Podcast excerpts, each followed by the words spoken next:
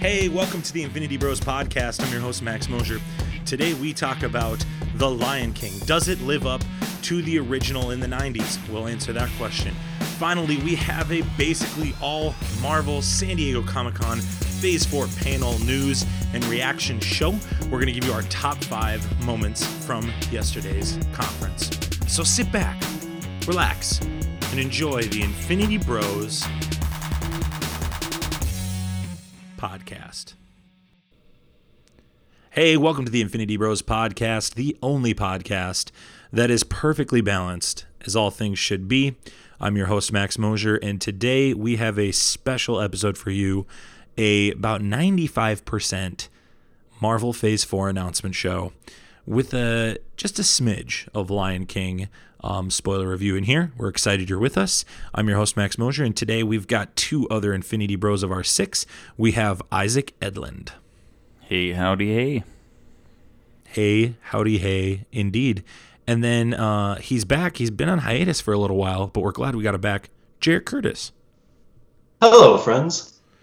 Jarret, it's been quite a long time since we've had you. We've missed you dearly. Oh, I'm glad to be back.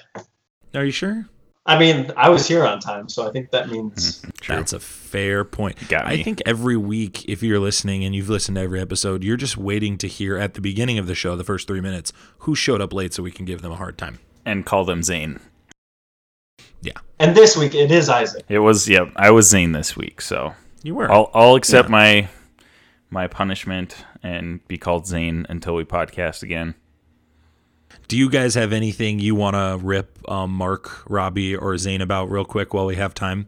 Well, I would like to say that their dedication to the Infinity Bros is is severely lacking since they are not here with us Oh. today. Oh, yeah, it's suspect, is what you're saying at best. Yeah, Mhm. right. I think I'd agree with that. I'd agree with that. It's like Mark doesn't care. Zane and Robbie, I think, care, but it seems like Mark doesn't care Yeah, at times. Yeah, that's definitely And by at times, I mean all the time. So, I mean, is what it is. But we're glad you're here with us wherever you're listening to us, however you're listening to us. Thanks for making us part of your day, whether it's Google, Spotify, iTunes, uh, Podbean.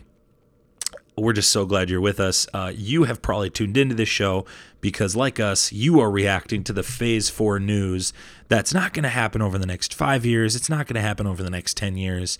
Uh, it's going to happen over the next two years. Um, over 11 different properties announced. We're going to break all of those down this episode.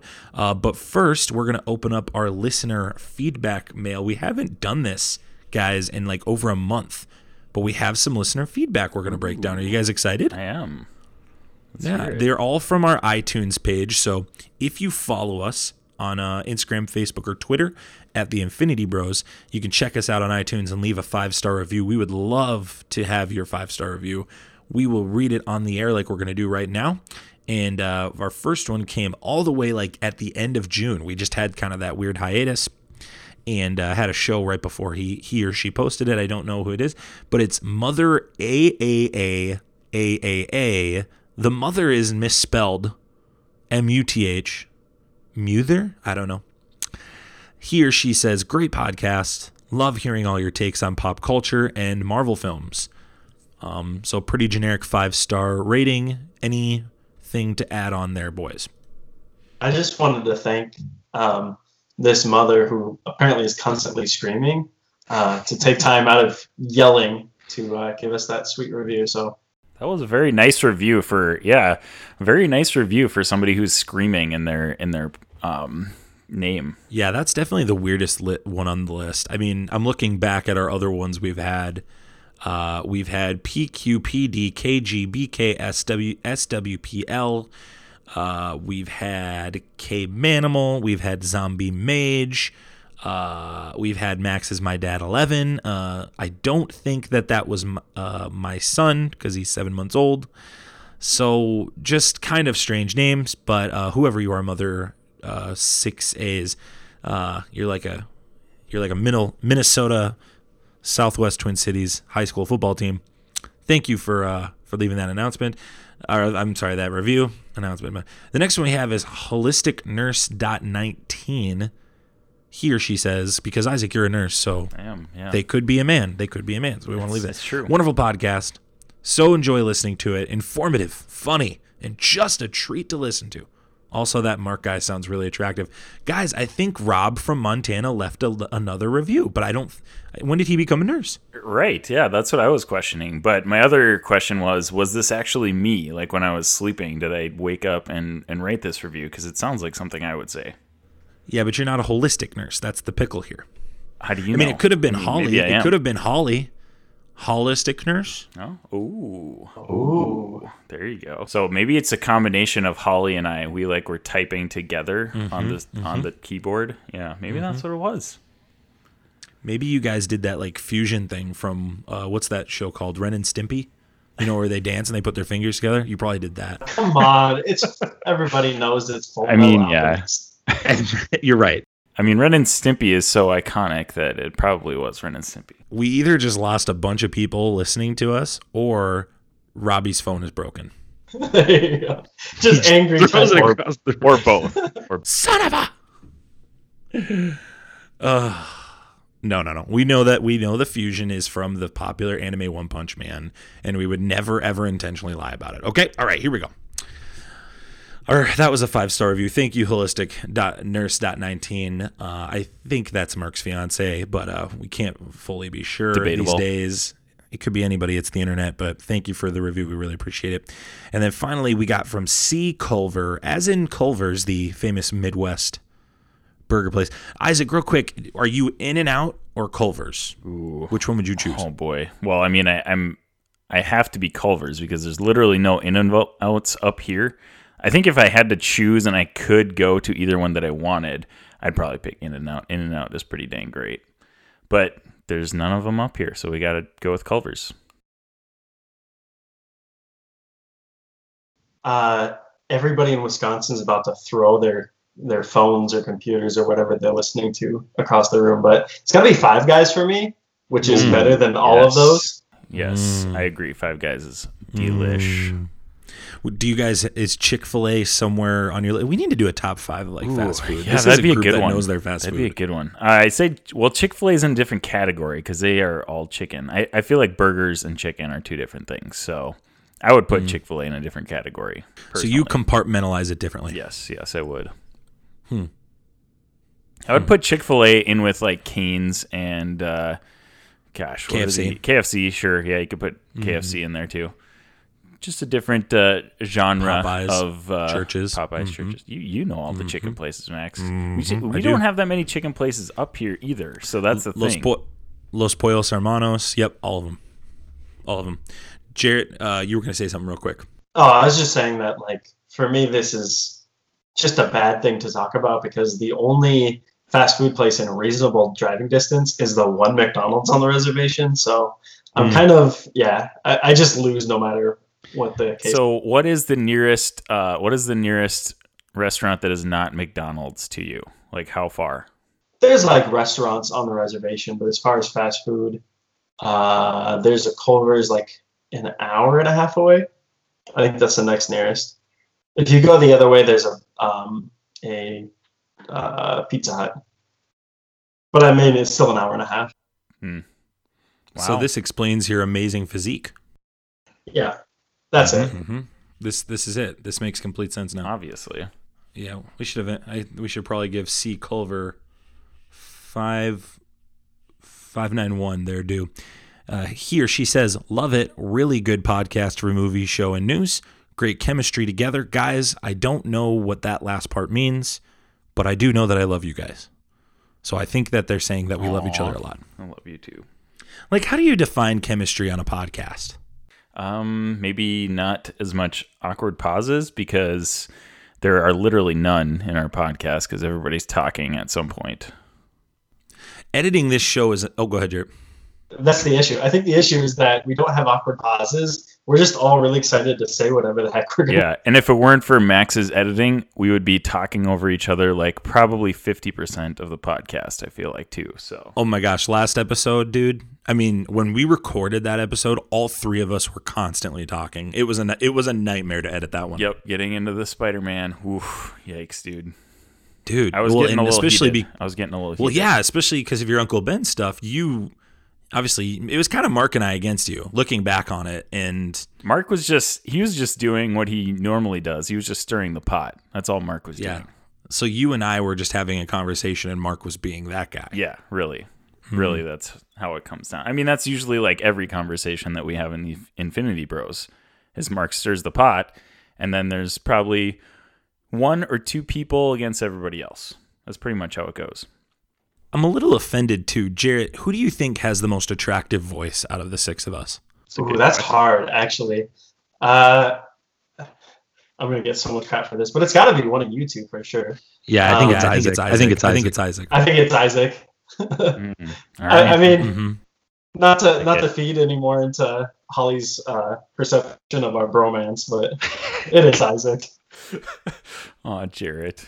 You The, the sweet, heart. soothing sounds of Isaac, who never has distortion on his audio. Hello. It always it always comes out crystal clear. to Isaac's Infinity Bros podcast. It's the same level the whole time. like Mark and I, when I'm editing Mark's, it's just like everywhere. It looks like just you know somebody's running up a hill and, and they're monitoring the heartbeat. And then you do mine, and it's just like a straight square, like a straight rectangle, because I'm just so doggone loud. but then Isaac, like you're just. it always looks really good. I'm just really impressed with it. fun story about that. Um, I had a wrestling coach back in high school who called me Steady Eddie because I never got too hyped about anything and I never got too like low about anything. I just kind of was in the middle all the time, and that's pretty much honestly how I am as a person. So apparently, it carries over into my podcasting. Hmm. Steady Eddie Isaac. So, all right. Well, thank you to those three for their reviews. You can leave us a review on iTunes. You can shoot us an email at infinitybrospodcast at gmail.com, and we will read your feedback on the air. We're so grateful for it. And hey, go leave us a five star review. Seriously, I know like when I'm listening to a podcast, and I hear somebody say, "Hey, go leave us a, a thing or subscribe," I usually turn it off. So if you're still listening to us, seriously, go put a five star up there for us. We'd love to read your thing. Make fun of us. It's fine. Tell Isaac that Uncle Ben's not that big of a deal. Um, that's the kind of stuff we want. Yeah, tell him Oh, it's not. that Jarret's on my side too, and I know Robbie's on my side. You might be the only one in this. Well, that's good. Bros. oh, Besides no, Mark, not Mark. not Robbie. Oh no. oh no. That's Yeah, the bad take guy is on my side, Max. So there. Oh no, not Robbie. Jarret, at least. We're we're all Team Mary Jones though. Oh yeah, Team Mary Jones, right? Yeah, you have to be Team Mary Jones. Zen Sendola. Sendola. Yep. Please, if you don't get that reference, uh, go back and listen to. I can't remember even which episode. It's got to be like yeah, episode. it's like ten or eleven. eight I or think it's before Spider Man came out. Yeah. Mm-hmm. Yeah, you were amped. So let's get into The Lion King before we talk about the MCU. Uh, the Lion King released this weekend, making $98 million in China, and its estimated opening is going to be 185 million opening this weekend in the United States. Uh, so it's going to be closing in on 300 million just after one weekend. Jarret, did you get out to see this movie yet? I did not. Um, my wife is doing some important nursing stuff, so she's out of town. I have the boys. Uh, I was not able to go catch it.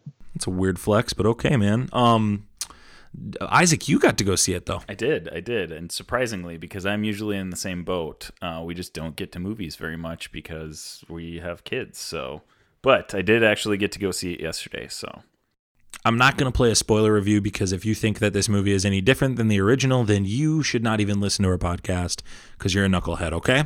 Uh, but I am going to play our rating system. This may be your first time listening to us, and you want, might want to be familiarize yourself with our rating system and how we rate things here. Here on the Infinity Bros podcast, everything is ranked from a 0 to 6 point scale. 0 meaning horrible, and 6 meaning absolutely excellent. If all of the Infinity Bros rank something a 6, it gets an Infinity Step. All right, the Lion King uh, 2009 edition is what I'm going to kind of. That's the way I'm going to differentiate it, Isaac. I don't know how you're going to do it. I'm going to say 2019. Directed by Jon Favreau, written by Jeff Nathanson, Brenda Chapman, Irene Mecchi, and Jonathan Roberts. It has Isaac. Do you think it's fair to say this is a star-studded cast? Oh yes, oh yes, I think You this- Could, I think you that's could definitely consider it a star-studded cast. James does not make an appearance. It is not a Keanu Reeves movie. but it is a star-studded cast for sure. Yes.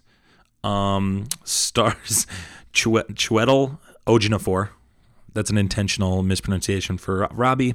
Uh, John Oliver, James Earl Jones, John Kani, uh, Alf, Alfra Wood- Woodard. I didn't know she played um, Sarabi. She was, uh, oh man, she was the gal in Civil War that yells at Tony by the elevator. Remember, her son dies, but she also Oh. played Cottonmouth's sister. And I'm Yeah. forgetting her Okay. her character's Yep, name. that makes sense. Um, yeah. I thought her voice sounded familiar, and I couldn't I couldn't place it. So yeah, there it is. Uh huh. Yeah, I couldn't piss it either.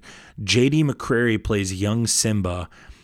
He's in. he- so his connection here is he knows uh, Donald Glover, aka Childish Gambino, who uh, and he's done some songs with him. He's actually the voice in the song "Terrified," one of the one of his great songs. Um, Shahadi Wright Joseph plays young Nala. Keegan Michael Key plays Kamari. Eric Andre plays Azizi. Florence Kasumba plays Shenzi. Seth Rogen as Pumbaa. Billy Eichner as Timon. Um, Chance the Rapper plays Bush Baby. Fun fact, he made an appearance in this. Just a just a small one, but he made it in there. Um, Donald Glover plays older Simba. Beyonce plays older Nala, and then uh, after that, it's it's a bunch of no names. Uh, but Isaac, I'm going to start with your rating because I really am eager to hear yours. I think you and I are going to have a we're going to try to keep the discussion minimal because I know why people are here. Um, by the way, if if you're just like, hey, I don't want, I'm not interested in the Lion King. Our show notes are on our iTunes or on all of our podcasts. Just scroll down to our show notes and head on over to the MCU portion if you want to skip this. Isaac, what's your what's your rating and, and review of this movie? I am going to give this movie a 4.5 out of 6. And there were uh, just a couple things as to why I, I would give the animated 1995 Lion King a 6 out of 6, one of the best Disney original animated films of all time. Um, I did think this one just didn't live up to the hype for me because it is just a straight up, you know, a live adaptation of that film. So I just I think it just struggles to distinguish itself from the original film for me. Um, one of my favorite scenes in the old um, animated Lion King is the Scar Be Prepared part of it, and they did not do a good job of that in this live action. Um, but like you said, it is star studded. Uh, the voice acting is very good. CGI is amazing. Um, if you're if I went into it thinking the CGI was going to be the thing that let me down, but it totally did not. The CGI is amazing. If the animals weren't talking, you could even like misplace it for like a nature documentary. Like it's very good CGI. Um, let's see. What are some of the other nitpicks I had? I think that was about it. And then they just kind of made some other characters a little bit less important, like Rafiki. Could have probably just totally left him out of this movie. He wasn't that important. And in the original Lion King, obviously, he is very important. Um, overall, it just didn't live up to the old one. But I would say it is a very good movie. If you are a fan of nostalgia in general, it would definitely be worth checking out. It's kind of one of those movies that I'm going to see once and probably never watch again. So, 4.5 out of 6. Good movie. Not as good as the original. That's my review. There you go. This is I was eager to see this because I I was worried I'm gonna say something about this movie that I think could be really really like shocking, um, but I don't think you're gonna disagree with it now. So, um, yeah, I'm gonna give this movie a four out of six. Um, so just for okay, my wife Sarah is the biggest Lion King fan on the planet. Like ever since I've known Sarah. Oh, sorry, I got my dog back into the barking in the background. Um, ever since I've known Sarah, she has watched Lion King, been all about it.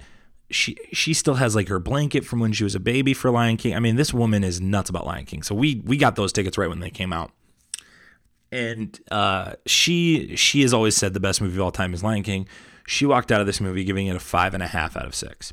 So I want to make sure that I give her rating first because she is a true um, Lion King fan. So I want to give that. Um, But what her and I agreed with, which is why my rating is a four, um, is that the acting in this was such a roller coaster. Um, I'll go the bad first, then I'll go the good. I think James Earl. This is the shocking thing I'll say. I think James Earl Jones shouldn't have been in this movie. I think James Earl Jones was too old. He did not give. It didn't feel like he was giving any effort um, from his acting. It, and it sounds so weird to say because Mufasa, aside from Darth Vader, obviously Mufasa is his biggest role, probably. And so to just watch scenes like where he's talking with Simba after Simba gets in trouble with the hyenas and to not feel the emotional toll of that decision that Simba made was just like this feels weird or when he was talking to Zazu and it didn't feel like he had any urgency in his voice or like when he tried to threaten Scar at the beginning of the movie and it just didn't even when he's about to die like there just wasn't the emotion wasn't there. Um, I thought Donald Glover was good. I thought Beyonce wasn't good. Uh, I think I, I think this movie is a roller coaster. This is this is a miss for Favreau. I think. I think it's a four just because of the original. I don't think it's a four because of what Favreau did. Um, I'm really glad there wasn't an original screenplay because I don't think it would have been good, Isaac. I think I don't know. I don't know. You can agree or disagree, but I don't think it would have been good.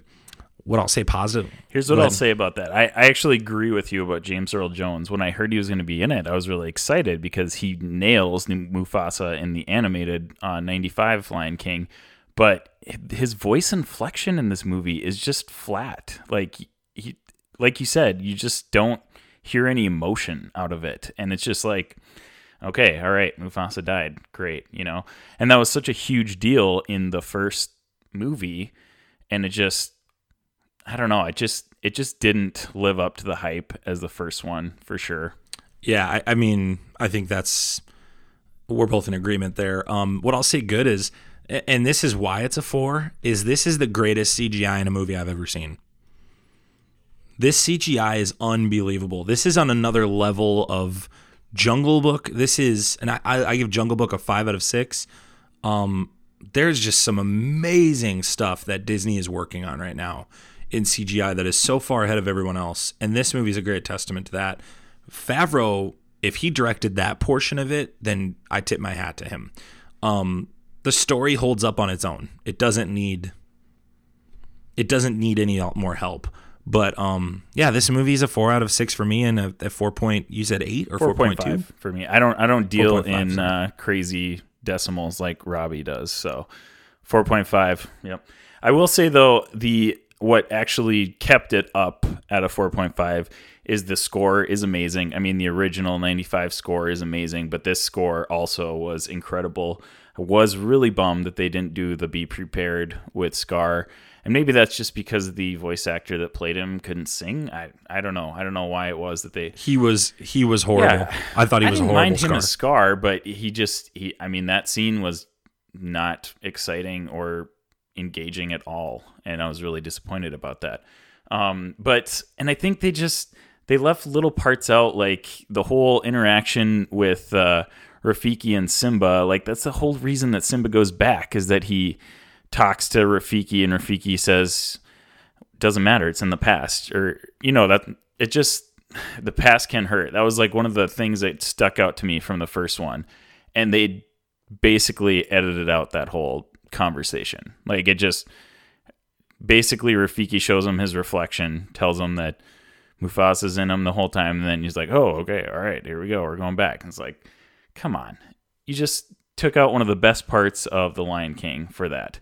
So I there were just parts that and and they didn't really add anything from the original that made it exciting or eh, better or anything like that. So that's why it just falls a little bit flat for me. Yeah, I think we I think we're aligned on this, which is which is unusual given last week. Um, how different we were on Spider Man. Uh, I thought Zazu, Timon and Pumbaa were better in this movie than the original. Um, I thought Billy Eichner and Seth Rogen were unbelievable in this movie. Unbelievable. They were they were funnier than the original to me. I will disagree with you on that, but they were fantastic, and they were they were Timon and Pumbaa um, were some of the best parts of this uh, 2019 Lion King. I thought and they are actually still some of the best parts of the 95 one but the story and everything that goes along with the 95 one they just flow so well into it. And in this one, it was just like they seem like they were their own separate funny part to the movie, you know, which it didn't it didn't make me dislike them because they are funny and they are great voice actors. So that that part of it just disconnected for me a little bit. But um, oh man, I I could not disagree more. I thought Billy I thought Billy Eichner stole the show here. Billy Eichner Billy Eichner stole the show. Seth Rogen gave a better version of Pumbaa than the original. Um, I think they should have brought back Jeremy Irons for Scar. That's what they should have done because he was fantastic. Like he was the best Scar, but one of the best Disney villains like voices ever. Like he's mm-hmm. so good. Yeah, he was phenomenal, and for whatever reason, they went with a different way. So yeah, that's our ratings of it. Uh, I, I will agree with you though, Isaac. Go see this movie just for the CGI and just for Timon and Pumbaa. If you're a fan of the original Lion King you're gonna walk out of this with a smile on your it's face. It's a good one-time um, watch, um, but not one that I'm gonna buy and keep rewatching. No. Mm, I completely agree. We align on that, but we disagree that uh, we disagree that Billy Eichner's the man. that's okay. Well, I that's think okay, he's the I man. That's I just okay. don't think he's better than the original. Who it was? Uh, Nathan Lane and who was Pumbaa in the original? I'm trying to remember who it was. I don't even remember his name. But Nathan Lane was fantastic as Timon in the original. I I like him better than Billy Eichner. I think yeah, that that's interesting that that's the more controversial thing that I said. Then I thought James Earl Jones would be the. I thought people would get grouchy with that. Maybe people will. What are your thoughts about Lion King? Send them into us. We'd love to read them next week. All right, guys, it's time to get to the real show, though. We are finally talking about the MCU news.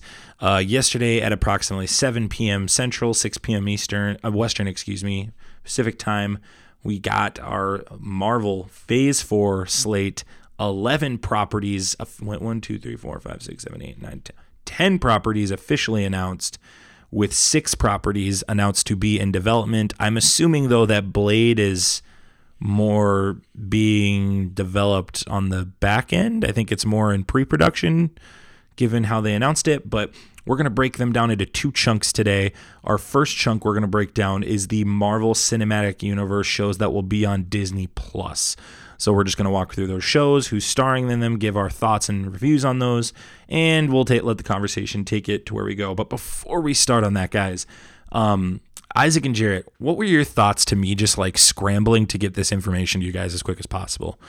Because I was like sitting on Twitter screenshotting everything. I probably screenshot 50 things and sent it. And we were just keeping the dialogue going. What was your, like, I know what my reaction was, obviously, but I would love to hear what were you guys thinking as this whole process was going on? Your uh, screenshots were the first news that I got about any of them because I was hanging out with my family. So I wasn't like on Twitter the whole time.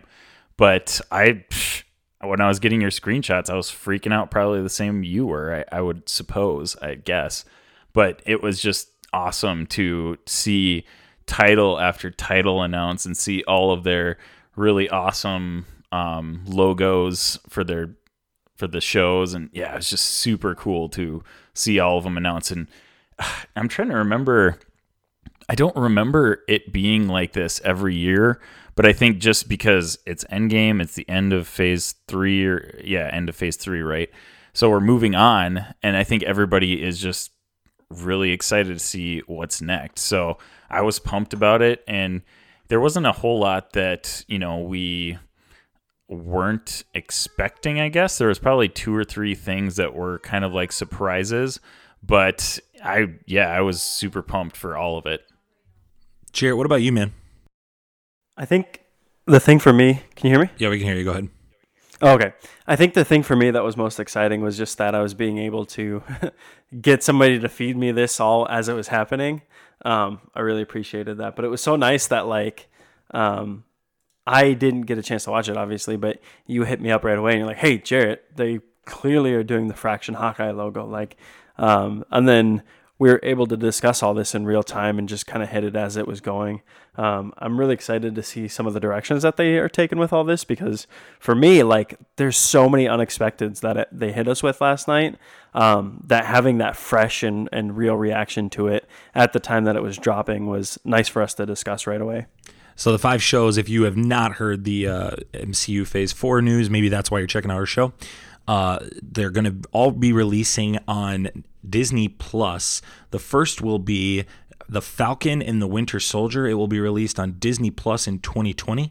Daniel Bruhl is confirmed to return as Baron Zemo, and uh, there's a description that we will put in our show notes of um, what his kind of clip was from them. Basically, it's him kind of threatening them, you know, classic evil villain, twisting the mustache bits. Um, the next movie is WandaVision.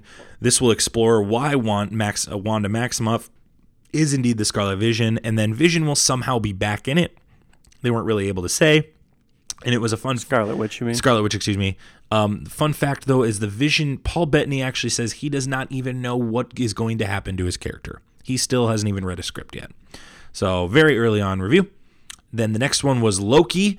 Uh, this one will feature Tom Hiddleston. He'll be coming back again, and it will show what happened at the in the middle of Endgame when he took the Space Stone and left from the uh, timeline that Tony and them went back to stop him, and, and kind of got a little messed up. Then there will be a What If series. Uh, this show will talk about what if different things happen in the Marvel Cinematic Universe, with many different actors reprising their roles.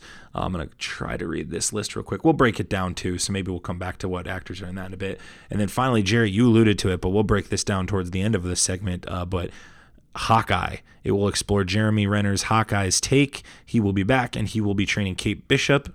It will follow, I would assume, the uh, the storyline we were talking about earlier, alluding to uh, the logos there. So I'm assuming it will, and it will take place during his time as Ronin. Um, so we're gonna get kind of a more deep, fleshed out version of Ronin. This series might make uh, ne- the end game a little better. But Jarret, we're gonna save that for last because I know you're really anticipating that. Okay, but um, Falcon and Winter Soldier, Jarret, what are your thoughts initially after hearing this? I think that was a good one. I think um, it needed to happen based off of like we're really looking for what the direction is in a kind of post Captain America world, and I think this is really a good one to um, explore. And, and it's interesting because they're really trying to make this relationship happen that I don't I don't know that I see a lot of in the comics. Um, so I think there's a lot of raw ground to break there where uh, we get to explore this relationship that you know we as comic book fans haven't seen I don't think enough of. Um, and you couldn't couldn't ask for better actors than they've picked for um, you know, I'm glad Sebastian Stan and um, uh, Anthony Mackie are reprising these roles. What about you, Isaac? I think that's one of the shows that I am most excited for, and because of Anthony Mackie and Sebastian Stan, but also they announced last night that Daniel Brun Bruhl is going to be reprising his role as Baron Zemo, mm-hmm. and mm-hmm. they, I believe, this is what I just heard on Twitter that they showed a picture of him in the hood I didn't. I haven't seen any pictures of it, so I don't know. They they did. It'll be in it'll be in the show notes. Uh, we talked about it earlier, but there it'll be in the show notes. Yep. Not the picture, but the description. That excites me a lot because he was really, really good in Civil War, and I'm excited. See, what I'm excited for in the MCU is for villains to not die at the end of their movies and to be included in the MCU. Um, you know that they're just in the background. We don't have to see them two, three movies at a time, but just to know that they're there is a really crucial aspect to building universe, I think. And I don't think Marvel has done a good enough job of that. So that's that's what I'm really excited for because he was fantastic as Baron Zemo. I think I totally agree with you guys. I, I I'm really interested to see how Anthony Mackie does on his own now, because Anthony Mackie really is the perfect like backup guy in a movie. He's just so charismatic and he just has that that charm to him. But um, on stage yesterday, him and him and Sebastian Stan were going back and forth. I think they got great chemistry. I don't know if they have uh, Infinity Bros universe chemistry, but they've got great chemistry up there. Um, and and I'm really jazzed to see it. I'm with you, Isaac. I think Daniel Bruhl is going to be able to carry him his own. And they're not calling these TV shows; they're calling them um, events. So they're trying to kind of make this a smaller version of I at least from my interpretation of this, this will be a smaller version of what happens in the MCU. Be able to tell the smaller stories and allow for those to kind so of. Do you thrive. guys think so. that these are going to be? They're going to be like more like mini series, like maybe six ep- Yes. hour long episodes or something like that, instead of a whole season of whatever fifteen or twenty episodes. I think like WandaVision and Falcon and Winter Soldier and Loki and like What If we'll be able to come back, but I don't know if I mean, Jarret, you tell me. I don't know if Hawkeye has enough here to go come back. I mean, he's still alive in their universe in theory, but I just don't know how much how much story. I mean, in this universe, they could tell. What do you think, Jarret? I feel like they have enough to play with. I mean, so again, here's my theory: is that like I I think Hawkeye series is going to build into the Young Avengers. Um, I think the market's ripe for it, and if they're drawing from the comics, they have a lot to pull from. And if they're not, and they're just pulling from his five-year hiatus, like that's such a deep vein and rich vein to explore. Um, because I want to see like all the things that drove him to become Ronin. Obviously, we know um, from the beginning of Endgame, you know, just the big traumatic toll that losing his family took. But like, there's so much more that leads into that character that I think they can strike into. So I don't know. We'll see. I, I think there's enough there to dig from. Also, one one other thing I want to mention about that show is that We'll, um, we'll, hold on. We'll we'll come back to the oh about Falcon or Hawkeye. about Falcon. Okay, go ahead. Um, Anthony Mackie has said that he has tried on his Captain America outfit already. He got fitted for it, so that'll be really cool to see the reveal of his Captain America outfit. i you know, you would assume that he's going to be Captain America in this series. So. Do you think they do it like on the front end or do they do it on the back end? It's got to be front end because they had the whole passing of the torch at the end of Endgame. I just would imagine that they would explore that right away. I would think, anyways. I don't know. What do you think, Jarret? Yeah, I would say probably the same. There's like this call to arms. Maybe not like the first shot, but there's this call to arms where they need Captain America and he rolls out in the new suit. Um, I'm interested to see how close it is to obviously like Chris Evans has gone through so many iterations through the movies. I'm interested to see if it's more like the comic book uh, Sam Wilson Captain America or if they continue to evolve it like they did with Chris Evans. I think that's going to be so cool to see. Have you read the Axis storyline, Jarret? Oh, I love Axis. I wonder. Yeah, I wonder if one. they're gonna do that down the line too. That'd be like a really good movie. That'd be a good Avengers movie. I don't know. Whenever I think of You could get that X Men in that. yeah, Yeah, whenever I think of of Falcon Captain America, I think of Axis. I think of his dialogue. He has Yeah, a gold man, sure. Steve. Um, we then go to Isaac's favorite one on the list for sure is WandaVision. Um, the new series WandaVision will star Elizabeth Olsen and Paul Bettany. Um, and according to Feige, if you thought the logo was strange, wait until you see this show. It's going to get weird. We're going to get deep, Olsen promised. We're finally going to understand Wanda Maximoff as the Scarlet Witch. And uh, she's been sidelined a lot, guys. Uh, this is pretty exciting. Isaac, aside from the name, what did you think of this announcement? aside from the name, I'm excited for this show, and especially with I know we'll, we'll talk about this a little bit later, but they also announced that she was going to be appearing in Doctor Strange two. So I'm I'm optimistic that she will have a much bigger role in the in the MCU going forward, which is great because she is probably one of the most powerful Avengers. She's a mutant. I don't think that's been referenced in the MCU, but maybe that somehow could shoehorn the mutant storyline in there somewhere. Um, you could even go potentially House of M at some point with her. Like that would be epic. That's that's that's my reality stone theory. A couple episodes ago, I believe episode seven or eight is Yeah, where I said she's the one that that creates mutants. So I mean, it, it'd be pretty sweet. Yeah, yeah. So I, there's just so much opportunity with this show. I just can't believe they kept the name WandaVision. It just blows my mind. It's like the literally the worst name you could think of. There has to be some reason behind this, though. There has to be just some like It better be explained immediately because I I just like I we went over this. I don't know if this is a podcast thing or if this is just us talking, but a long time ago we were thinking that the actual name was some spoiler for Endgame or something like that, so they wouldn't reveal the actual name of the show. But then when they announced WandaVision again last night, I was like, oh no, they did change the name. yeah. Ugh. I know that's a bummer, dude. Bummer. I, I think this is my this is my dark horse for the best on the list of all of them. I think this sh- they were playing old time music too from like the 60s or 50s in it too. So cuz I and on our show notes you'll be able to go back Variety filmed the whole thing. Um there's some audio issues from Variety but it's it's worth a watch. and they played that when her and Bettany came out. And I don't know, man. I think this show is going to be the one that changes the most in the MCU out of all of them. I think this show is going to be like, I, I think you're not going to be able to watch Doctor Strange without watching this show. Yeah. Yeah. And I'm cool that'd with be it. Cool.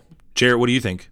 I think it's got potential. Um, again, I think so. So here's another thing: is uh, they could build into her twin sons that she manifests out of her powers, which again would lead into the Young Avengers. Um, I just read this today. It would be so cool to have the Sprouse twins. I think they have the acting chops to be um, what is it, Wiccan and yeah, Wiccan and Speed. Um, I think there's a lot they can do with this. Again, the name is horrible, but uh, we'll we'll put it aside here. Um, yeah, I think like we could get real House of M vibes. Uh, her just twisting the fate of reality because she's so heartbroken over the loss of Vision. Like, um, it's it's gonna be something big. I think for sure. Again, I, I there is maybe one or two more uh, exciting things on this list for me, but you know, I know WandaVision is going to be a big hit for some What people. What if she's the reason that Doctor Strange has to do all this multiverse traveling? Ooh, yeah, that would be That dope. That would be interesting. Yeah. Like on the front end, she's the, she's the villain. Like she creates night because Nightmare is supposed to be. We'll talk about that movie in a bit, but man, that's just it's interesting. You can't really talk about either of these properties or the other. So much potential. The other thing that's interesting, we want to make sure we, I want to make sure I touch on this is uh, Teyonah Parris is going to be playing Monica Rambeau. She's the young girl from Captain Marvel. Um, she has a big role in the newer comic books, um, playing her character. Um, are you guys familiar with Monica Rambeau? Not at all. Okay, cool. Well, then I guess we're gonna have to open up the old wiki page for us then, huh? Huh? I'm Jarret. I'm actually surprised you don't know about that. Yeah, that's unfamiliar to me. While while you're looking up the wiki, um, one thing that Mm-hmm. I want to make sure I get all super, our character stuff right. That's why I Sure, didn't sure. know we'd have to do this. Sure.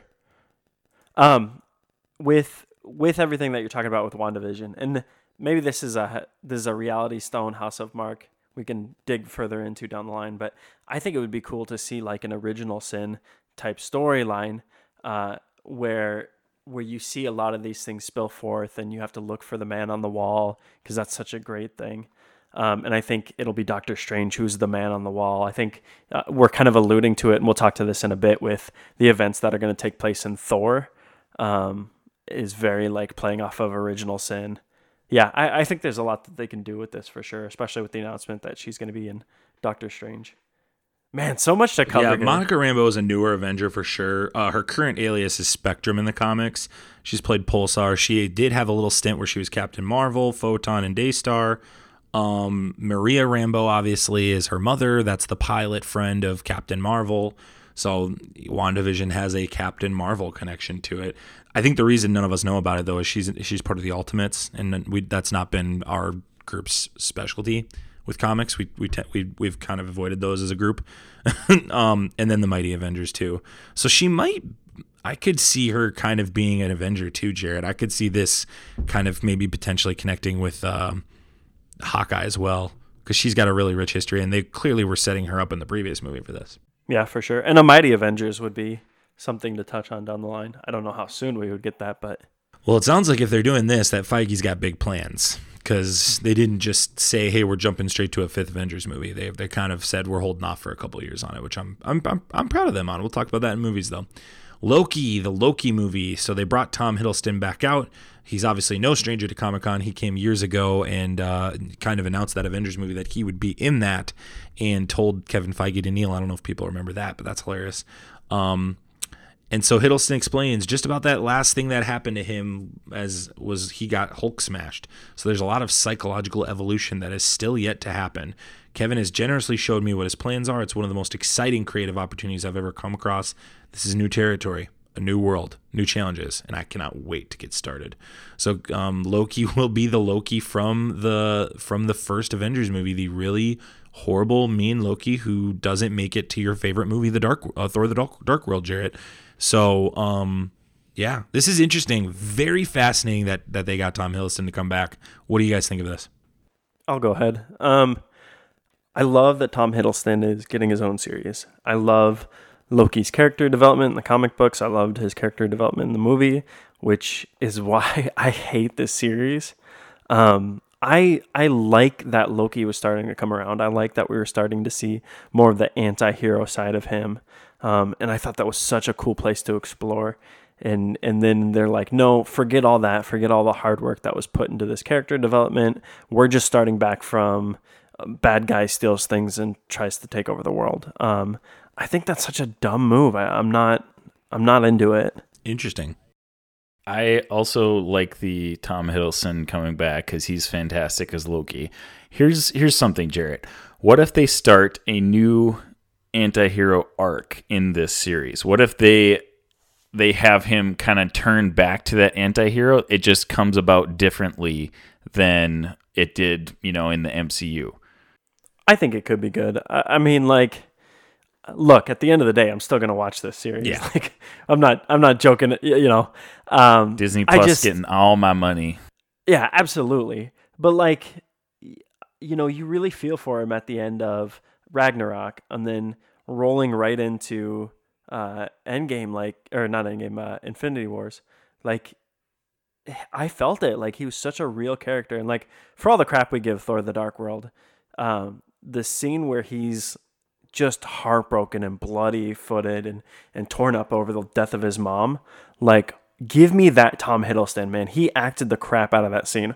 Again, horribly directed movie. Thor the Dark World is definitely not without its flaws, but that scene right there was so palpable and Tom Hiddleston does such a good job and it was written so well that like it's hard for me to just dismiss that and throw that away and be like, okay, this is not our Loki anymore. Yeah, I, I think you're onto something here too. Like you, you give us years of development, and then you're kind of taking a swerve. Um, I think Hiddleston. This is gonna sound bad. I think Hiddleston is struggling to find spots to act right now, and I think he has to kind of hold on to Loki because that's been his big role. And I, I mean, there's a difference between him and Chris Hemsworth, and we'll talk about Chris Hemsworth and what he's going to be doing moving forward later. But I, I think I think this is kind of him being like, "Hey, I want to come back," and Marvel figuring that out personally. But I don't know. Maybe there's a bigger story here. Maybe this does play in again to Doctor Strange with the the, the dimensions. Maybe he'll play a role in that. I don't think they shared everybody that's going to be in these shows. Um, but yeah, Loki. I've I've been really outspoken about this. Loki, I could give or take Loki. Like I'm Loki'd out. I've had plenty of Loki. I've had my Loki fill. I was pretty cool. I like the way he died in Infinity War. I thought that was a perfect way for him to end, and it's a bummer. So I, I'll, I'm like you, Jarret. I'll watch it, but this is definitely the, if we're ranking them, it's on the bottom of my list for sure. So, yeah. Um, let's go to the next one. What if this one is very interesting? Um, so what? So uh, the what if anim- it'll be an animated anthology series that will explore alternate stories in the MCU. Like what if Thanos had joined the Avengers? Marvel Studios presents Marvel Studios president Kevin Feige announced some new details about the series from Comic Con's Hall H stage, including the fact that over two dozen MCU actors are coming back to lend their roles, and that Jeffrey Wright has joined the cast as the Watcher. Jeffrey Wright, uh, famous for his Westworld appearance, and then what was the other movie you referenced? Oh, oh uh, Isaac. What was the movie we referenced? Oh, Hunger Hunger Games. He's Beetee in Hunger Games.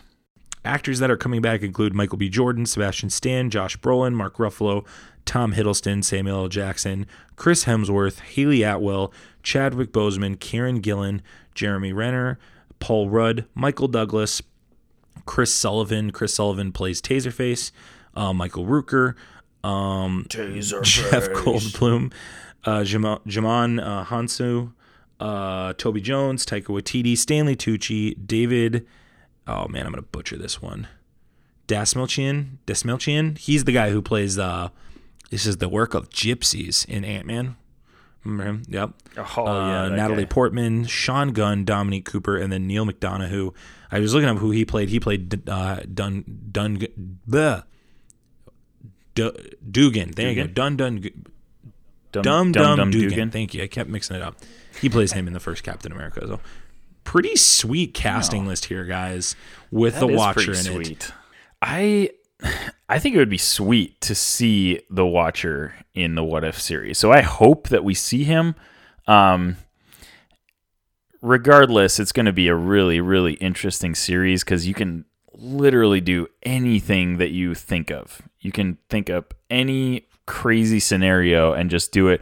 What I'm more interested is is the format that they are going to do it in. Are they going to do one different scenario each episode or are they going to focus a couple episodes on each scenario or you know, there's so many cast character uh, cast members in the show that you just went through.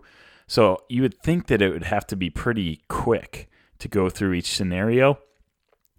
Um, another side note is that I mean, so many of them are back, but Michael B. Jordan is on there as Killmonger, which is going to be awesome.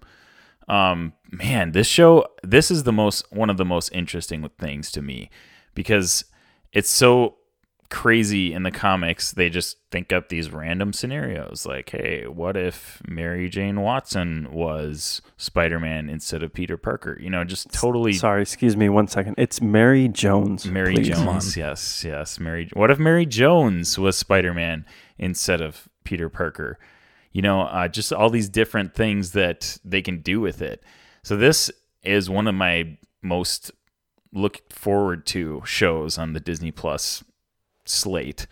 Um, and Jeffrey Wright, I'm excited to hear what he has, but it would be cool to see the Watcher. So I'm, I'm I would be good with either if it was just narrating or if he was actually appeared in it. Jarret, what do you think? I, I mean, I've said it before and I'll say it again. Um, between this What If and Doctor Strange 2, there's so much that you can set up here. Um, I think What If, a great comic book series, by the way. Um, what if can set up for you know Spider Verse? What if could set up for you know we if we have a Uatu in this series and we have Uatu starting to show up in the movies down the line. Um, Uatu is the Watcher, by the way, if you if you didn't know that. Um, you can have original sin. Like it opens up so many possibilities for um, if they ever wanted to take one of these and just run with it, it, it puts that ball into play where it just doesn't come out of the nowhere and hit you cold hard in the face like they've built up to this premise that there's these worlds out there that are different from our own but close enough to where it seems familiar. Um, I think this is such a great idea to go with this and run with it. I would love a live action into the Spider Verse with Tobey Maguire, Andrew Garfield, and Tom Holland in it. That would be so epic. This would be a perfect thing for it too, because you wouldn't have to make it a full feature film. You could just do like whatever they're gonna do, an episode on it, and just like kind of tease it a little bit. Oh, that'd Well, be we so talked about it last week. I mean, this that that would be the movie we want. And what if is so interesting to me because the other question I have, and again, this is why I say I don't think they're listing everybody that's in it. I think Chris Evans and Robbie Downey Jr. are going to come back and do some of this. Yeah, with so many character cast members, but I did notice that those guys were big ones left off. But I mean, you almost have to bring them back for for some of the stuff they would want to do with it. Mm-hmm.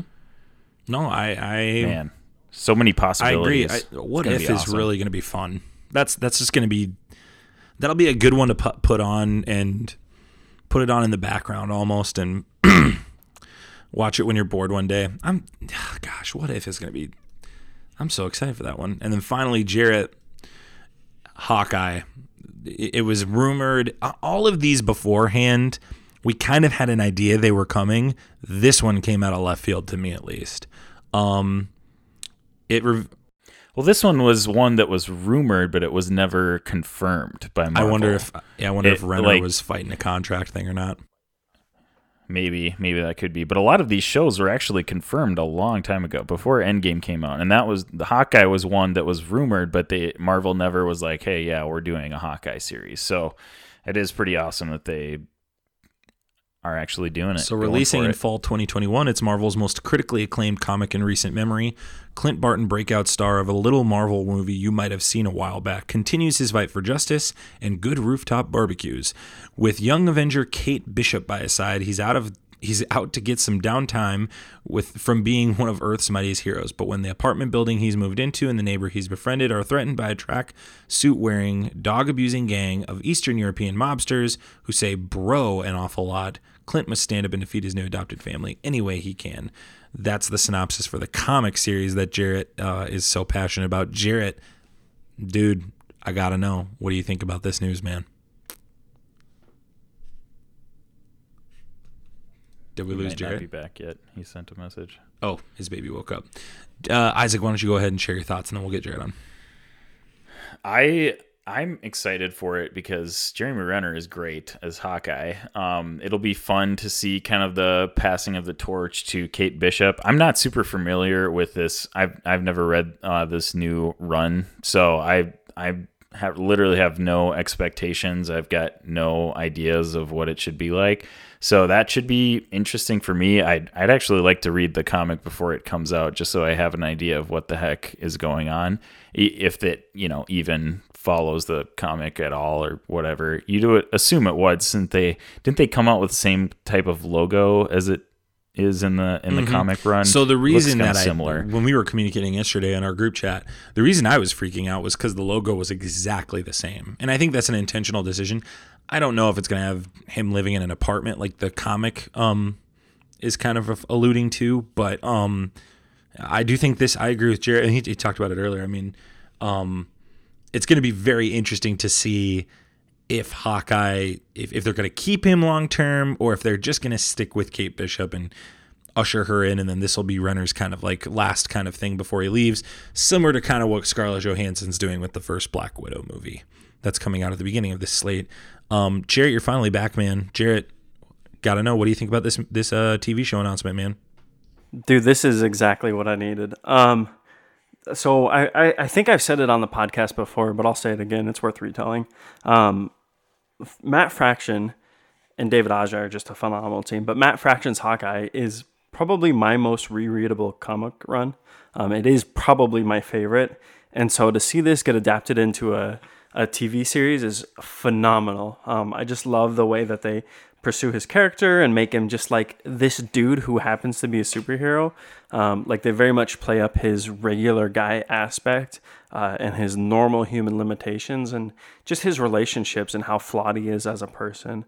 Um, I think the introduction of Kate Bishop is going to be ph- phenomenal. Um, I do think you hit it right on the head, uh, Max, where you said, you know, this might be his last hurrah. I don't think he'll phase out of Marvel permanently, but I think this is going to be a little bit of a passing of the torch, um, and he might just make cameos down the run. But I'm just excited to see where they go with this. I, again, I don't think they're going to do a lot of the same things that the comics have, like word for word verbatim.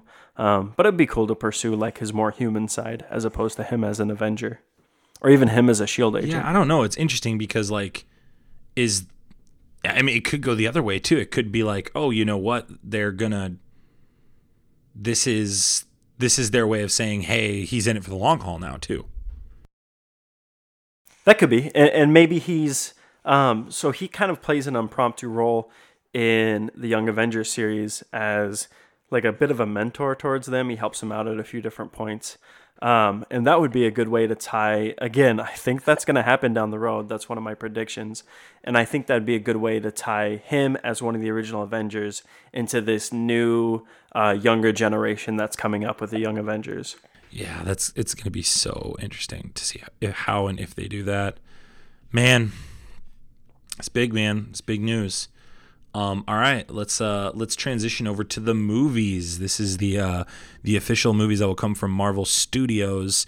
Um, the first one, this one is no surprise. This was probably the least surprising thing, and it came at the end. Is when they announced it. I found that interesting that they kind of brought this up at the end. They started with Eternals and not this. Um, Black Widow. Um, but they did release footage. Maybe that was kind of their thought process. Um, but it will return, obviously, Scarlett Johansson. It will star David Har- uh, David Harbour in it as well. He will play the um, Russian version of Captain America. I'm forgetting. Oh, the Red Red, Guardian. Guardian. Yeah. Um, and so, uh, and then Yelena will be in it. She'll be played by I have her last name, but what's her first name? Nah, something Pugh. We'll get it figured out. But um, and it will explore Natasha's time in Budapest and part of Civil War. Guys, what do you think about this movie? I think like we we heard about Budapest in was it the first Avengers? Um, and we're you know obviously like they make that uh, you know this this is nothing like what do they say? This is like Budapest or this takes me back to Budapest, and the line is like no, this is nothing like Budapest or you and I remember it differently. Um, I think it's cool to see a little bit more of her backstory. I think they did good character development with her through the series, and um, more than I thought they would for for a character like her. Um, really like going deep for somebody who's supposed to be just like a femme fatale or whatever. Uh, they did so much, and obviously Endgame gave us so much to work with. Uh, I think this is a good direction for it. Uh, I know Keanu Reeves isn't in it, but this is a star-studded cast. Very good point. I think this is a good call. I am excited to to see where they go with this. Yeah, I feel about the same way. I, I there's a great cast. Um, Scarlett Johansson is great as Black Widow. I'm excited to see some of the backstory that has been alluded to in all these movies, but we've never really dug into her character a ton. And you know, she even has basically taken a back seat since the first Avengers movie. I mean, she's obviously a major character, but you know, she doesn't have superpowers, so you can't put her on the front lines with Thor and Captain America.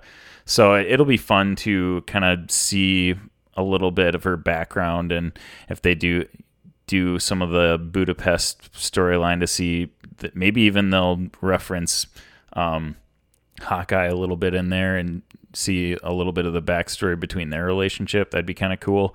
But yeah, it'll be it'll be kind of see good good to see her with her own movie and her own villains. She's earned this, man. I mean, if there's a person that has earned the right yeah. to be in this, like to have a movie of their own, it's Scarlett Absolutely. Johansson. And, and and how they've taken this long to make this movie um is absolutely beyond me. It, it, it shame on Marvel for getting her in Phase 4. Shame on Marvel. This should have been a Phase 2, Phase 3 movie. Yeah, this definitely should have been a while Yeah, ago I, for sure. we could have done this instead of a second Ant Man movie. Let's be honest with ourselves. They could we could have Yeah, done this instead yeah, of it. I. I love the Ant Man movies. Don't get me wrong. It's just well, Mm-hmm. actually no, I don't love them. I like them. Um, but I would rather have had this than a second Ant Man movie. And I think Marvel. I think Marvel's. ba- I think I'm Marvel's with you on looking at that. this, going, "Yeah, this is what we should have done instead." So, yeah, I, I'm really, I'm very excited for Scarlett Johansson, just for the work she's put in, and she is a pillar of this franchise. Um, and her Right. death, even in in Endgame, her death got so overlooked, and it just got so just kind of put to the side, given the Brushed yeah, given the, the rug, pacing yeah. of that story, that I, I I think this this is a movie that that we've needed, and I'm very excited for this movie. Not from not from the fact that she's a woman, but just from the fact that she's an amazing character who deserves her time under the sun. And then same for Hawkeye. Hawkeye deserved those two deserved a movie. How we didn't get like a Hawkeye and Black Widow movie before this doesn't even make sense to me. Yeah, definitely. What are the odds you think, Isaac, of uh, of Hawkeye being in this? Did they did they announce that it was set in Budapest? Is that how They've the alluded to it that it's that it's or- in it's Budapest. Yeah. I I feel like there would be if it was in Budapest, there would have to be at least references. It would be really cool if there was a cameo of Jeremy Renner in in the movie. That would be sweet. Taskmaster's in it I don't know. It it doesn't to me. Taskmaster, yeah, that that's going to be Mm-hmm. really awesome. Uh, to me, it doesn't feel like he would be in it, and if he does make a cameo, it would not be a big part because there's already what like three villains in this movie now. Like there's already so many characters. I just think if he did make a cameo, it wouldn't be a huge like part of the movie. That's just my thoughts though. So I don't I don't know. I was excited though when um, you sent. I think you messaged something about David Harbour's character being called Alexi, and I don't know Black Widow's character and villains super well, so that didn't ring a bell for me. The first thing I thought of was Rhino, actually, because his he's a Russian dude named Alexei Sistovich. Sis- Sistovich, I think is his last name. Um, so I, I was like, oh, are we gonna get some backstory into some other villains and maybe crossover and have a little bit of Spider-Man references and stuff like that. But um, Red Guardian, sure, yeah, we'll take that. I'm all right with that. Yeah, Jarret, what are the odds that uh, Hawkeye ends up in uh, this movie? Um, I would say pretty high. Uh, we know that somewhere down the line he flips her from working for the KGB in the Red Room to becoming a Shield agent. My guess is it's probably not a right away. It's probably not you know a bulk of the movie with him in there. it's probably something in the third act where she's just murking and taking out a bunch of, uh, you know, um, shield agents, and then he shows up on the picture. They do their thing, and then he, you know, uh, goes to bat and fights for her. I think that would be a good, a good way to tie it in. But I don't think he's in the bulk of the movie. Also, um, just to clarify, the Red Guardian in the comics, his first name is Alexei, which is the same as Rhino. So Yeah, yeah, right, right, yeah, exactly. That's just, I just didn't know his name. just a so I coincidence. don't- yeah. yeah. Yeah. Yeah, it'll be interesting. I, Jared, I know you had to you had to sit, leave the room real quick, but we were saying that this movie's just so earned. We're so happy that she's getting it. I would have, I said I would have rather had this than another Ant Man movie. Uh, what would you think about all that? Yeah, I think um, this should have happened sooner. I think it would have helped with a lot of the, because there's, I mean, not to say that there wasn't so much weight already to Endgame and her her story there, but I think it would have just enhanced that so much more to see that journey through uh, from the very beginning to this, you know, Endgame being the the final point there. Um, yeah, it does kind of break my heart that this is coming as late as it is, but uh, yeah, definitely welcome, definitely needed. Um, I think we have a chance here for Marvel to once again flex uh, how good they are at creating origin stories. Um, obviously, Scarlett Johansson is going to be a hit at this. Uh, it's really coming at a good time, and you know, better like if this movie makes a billion, which I think it will, I think it'll be close. This will be like 900 to a billion, I bet. If this movie makes a billion, then this this just means that Marvel can do anybody they want. Because the theory has always been that she can't carry it. I think the test is Shang Chi. Honestly, if Shang Chi can make a billion, then Marvel can literally just do whatever they want. Shang Chi has more more connections to the MCU than um, the Eternals. So I think the Eternals is the answer. That's true. Oh yeah. Personally, I don't think the Eternals is going to make a billion. I think it will. I think it will. You think it will? star. All right, we'll Yeah. find out. Now Let's go to the Eternals. Uh, so Chloe Zhao will be directing. She'll be sitting behind the camera. This is her first big movie. She said um, when she was there, "I've always wanted to do an MCU movie." We're we're to the point now, guys, where directors want to do these movies because they're picking up these young indie directors that they're like growing up with it. Um, this movie will star Angelina Jolie, Richard Madden, Kumail Nanjiani, Lauren Ridloff, Brian Tyree Henry. Uh, that's the name on the list. A lot of people were having a hard time identifying. He was from Get Out. He was the buddy in Get Out. If you've ever seen that movie, the one who is always constantly questioning his friend, I thought it was a funny role. Salma Hayek, Lia McHugh, she's the young new actor, and Don Lee. Um, the logo, this is like my favorite logo, by the way. I love the Eternals logo. That's a really Um, cool logo. The Eternals will be something that is brand new, according to Kevin Feige, and entirely different.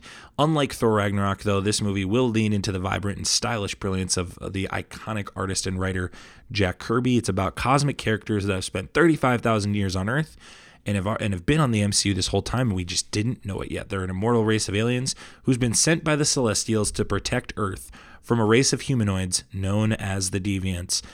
This is one of those ones that a lot of comic book people haven't read, including us. Um, Isaac, you just said you don't think it's gonna make a billion. Tell us your thoughts.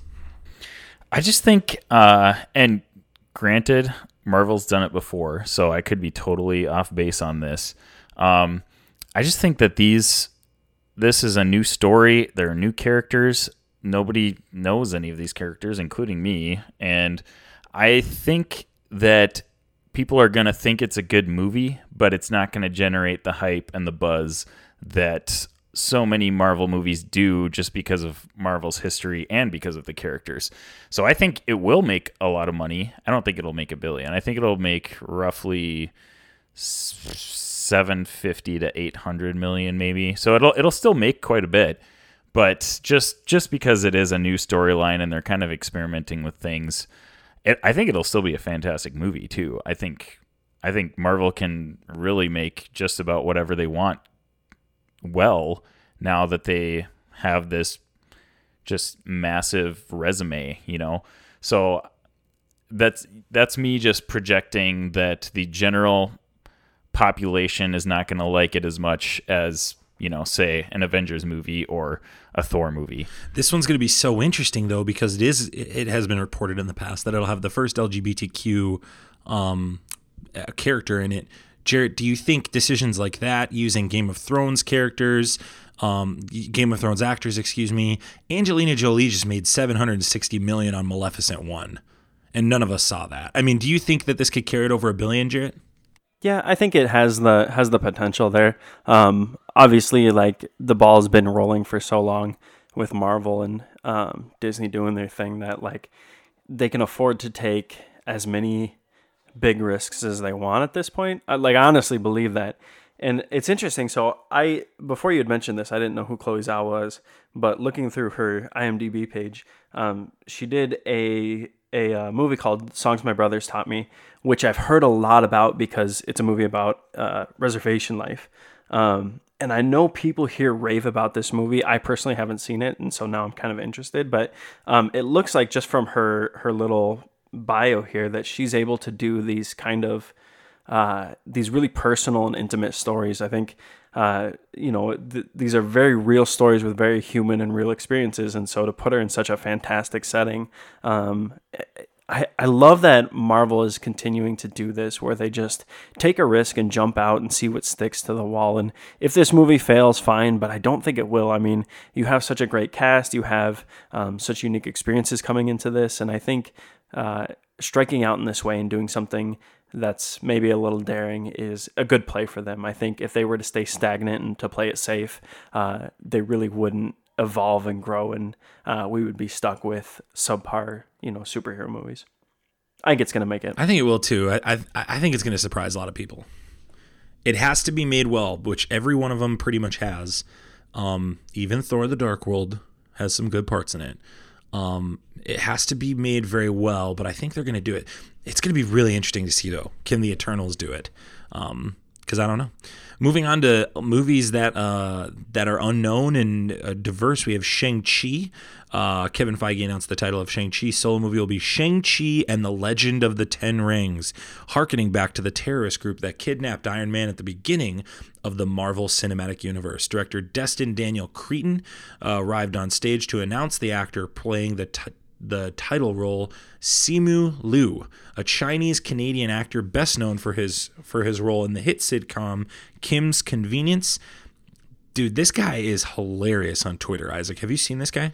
I have, yeah. You were screenshotting us a bunch of his tweets, and he was kind of campaigning for himself to play Shang-Chi in, what was it, like last December or something like that? so he had just a bunch yeah. of tweets, and he, he goes back and retweets them and tweets, you know, replies to them now, and he's like, oh, yeah, I guess I am playing Shang-Chi now. The best really part, funny. too, is he has a tweet that he just sent, he sent out uh, in early July. He said, people ask why I go shirtless a lot. Look, I'm just waiting for Hollywood to make me a superhero suit. Still waiting. Sunfire. Here's an interesting one. He he tweeted hashtag Sunfire, hashtag Namor, hashtag Terry McGinnis, hashtag Amadeus Cho. Dude, this guy knows his comic book characters, Jarret. Yeah, he he's in on it. I mean, Amadeus Cho is is a good one to pull from, but like Wow. Yeah, he's there. All four of those, I was like, whoa, deep cuts, my man. Yes, yes add him, add him. He, he's great. Um, he had got. He's like, I'll be Kaiju Kid. oh my gosh. Do you think the odds they do a Kaiju Kid appearance in the next 20 years? Ooh, 50 50, I would say. That's like such a niche, but I like Kaiju Kid. They've done I it. I mean, Kid. yeah. I was just reading um, Venomized. Have you read the series that they just did? They just finished it. Venomized. Yeah, it was really good. It was yeah. a crossover series, and, and he was and Kid Kaiju was in it, and he was great in it. So I digress. But um, Liu said he was cast on Tuesday when this was announced on Saturday, uh, July 20th. Um, he screen tested on Sunday in New York, and then he said, This is the craziest dream. And now I'm here at San Diego Comic Con. Uh, Liu will be joined by Tony Leung, who will play the Mandarin, a very, cha- very famous Chinese actor. And then Awkwafina will be in it as well, and another additional uh, great actress who we don't know what her role is, this one is so interesting, guys. So on the if you want to go check out the variety post that I have below on our show notes, um, Kevin Feige actually lists like like five different times of the Ten Rings being present in the Marvel Cinematic Universe, and he even shows a picture that I had never seen before, where one of the Ant Man guys in the scene where the kind of um, climax scene of Ant Man, where they're in the that room and Ant Man gets big. Um, one of the guys holding a gun has a 10 rings tattoo on his neck. You can barely see it, but he like puts it up on the big screen. Dude, I think they've been planting they've been planning Shang-Chi since state since phase 1. That would not surprise me at all. They are doing the backstory work for a lot of these stories. And even in the Infinity, you know, saga, they did that not to to a little bit of a lesser extent, but then they kind of retconned everything in Endgame, and it just was like, wow, this is fantastic. Um, so that would not surprise me at all if they've been putting little snippets of rings and and stuff like that in the previous movies. Jared, are you familiar with Shang-Chi in the comics? Oh yeah, he's one of my favorites. He he pops up a lot in Amazing Spider-Man. Um, Can you tell can you tell our audience a little bit about him cuz I I'll be honest with you, I don't know a lot. Yeah, so he's his whole thing is like he's a master of kung fu, um, and so he does a lot of work with like Iron Fist. He does it with Spider Man. Um, a lot of the street level heroes. Um, but the cool thing about him is like his whole thing is chi and kung fu and enhancing other people's abilities. So it's weird because I've always seen him as a good supporting hero. You know, you really don't see him get his own series that much, or if you do, you don't really hear about it. Um, he's not a big name that like people would know, but he is a good character, and I think um, this would play well. I, I'm so surprised that he's getting his own movie, but I think it will play really well, and I think adding him into something else would be nice. My theory is that you know maybe at one point they were considering bringing the Netflix universe into the MCU, um, and it just didn't work out because of you know the failures with the Netflix series. But um, I think this is like, hey, we have all this stuff set up. We've been building to it for so long. Like, let's put Shang Chi in there and just give him a shot.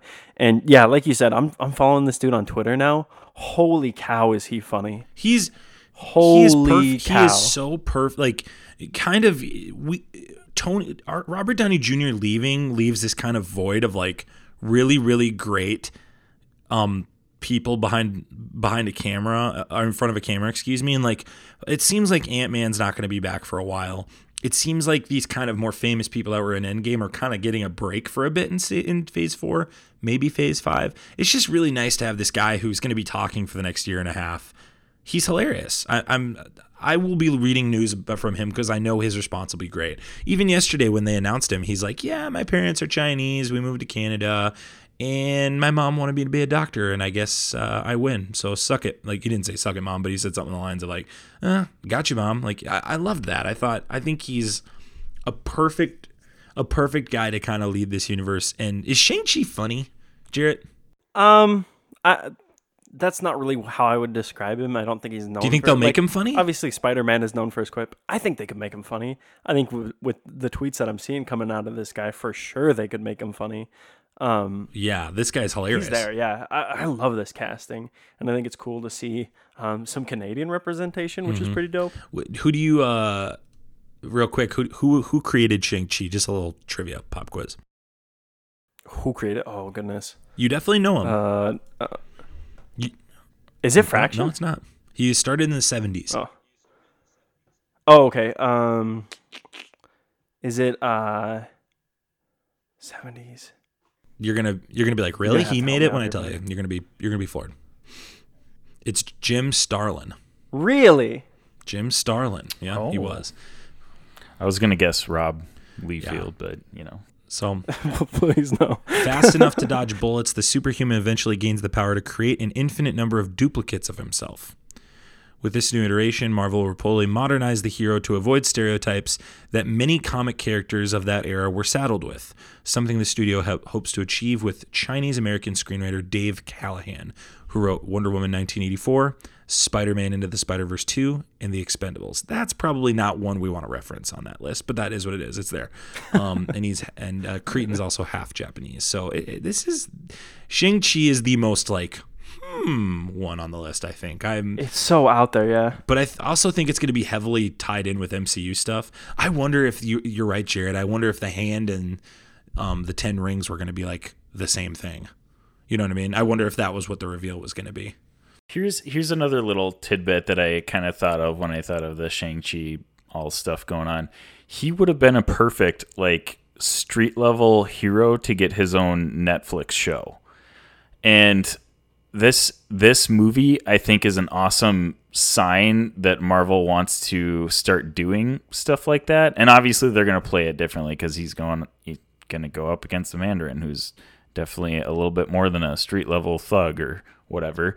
But I just thought that was kind of a cool little little thing that you know maybe wouldn't it be cool to see? And this is all just way hypothetical and probably never going to happen. But wouldn't it be sweet to see Charlie Cox come into the MCU at some point as Daredevil? Not gonna happen. Like that would be It's over now. fantastic.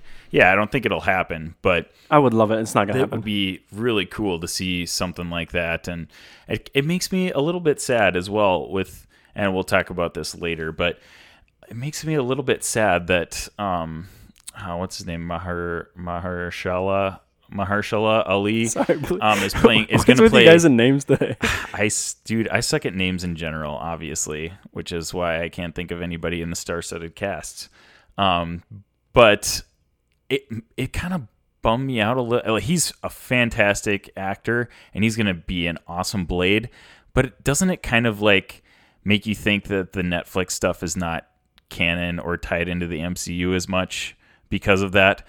It I, was it was a mess. It, Yeah, it, and I it just- ended up being a mess on the. It was not Iron a Fist mess. It was, was- a it mess. was The- The, the, thing that needed, I, I will give you that Iron Fist. but the was thing not that good. needed to But be the- like intact for this to work was Iron Fist.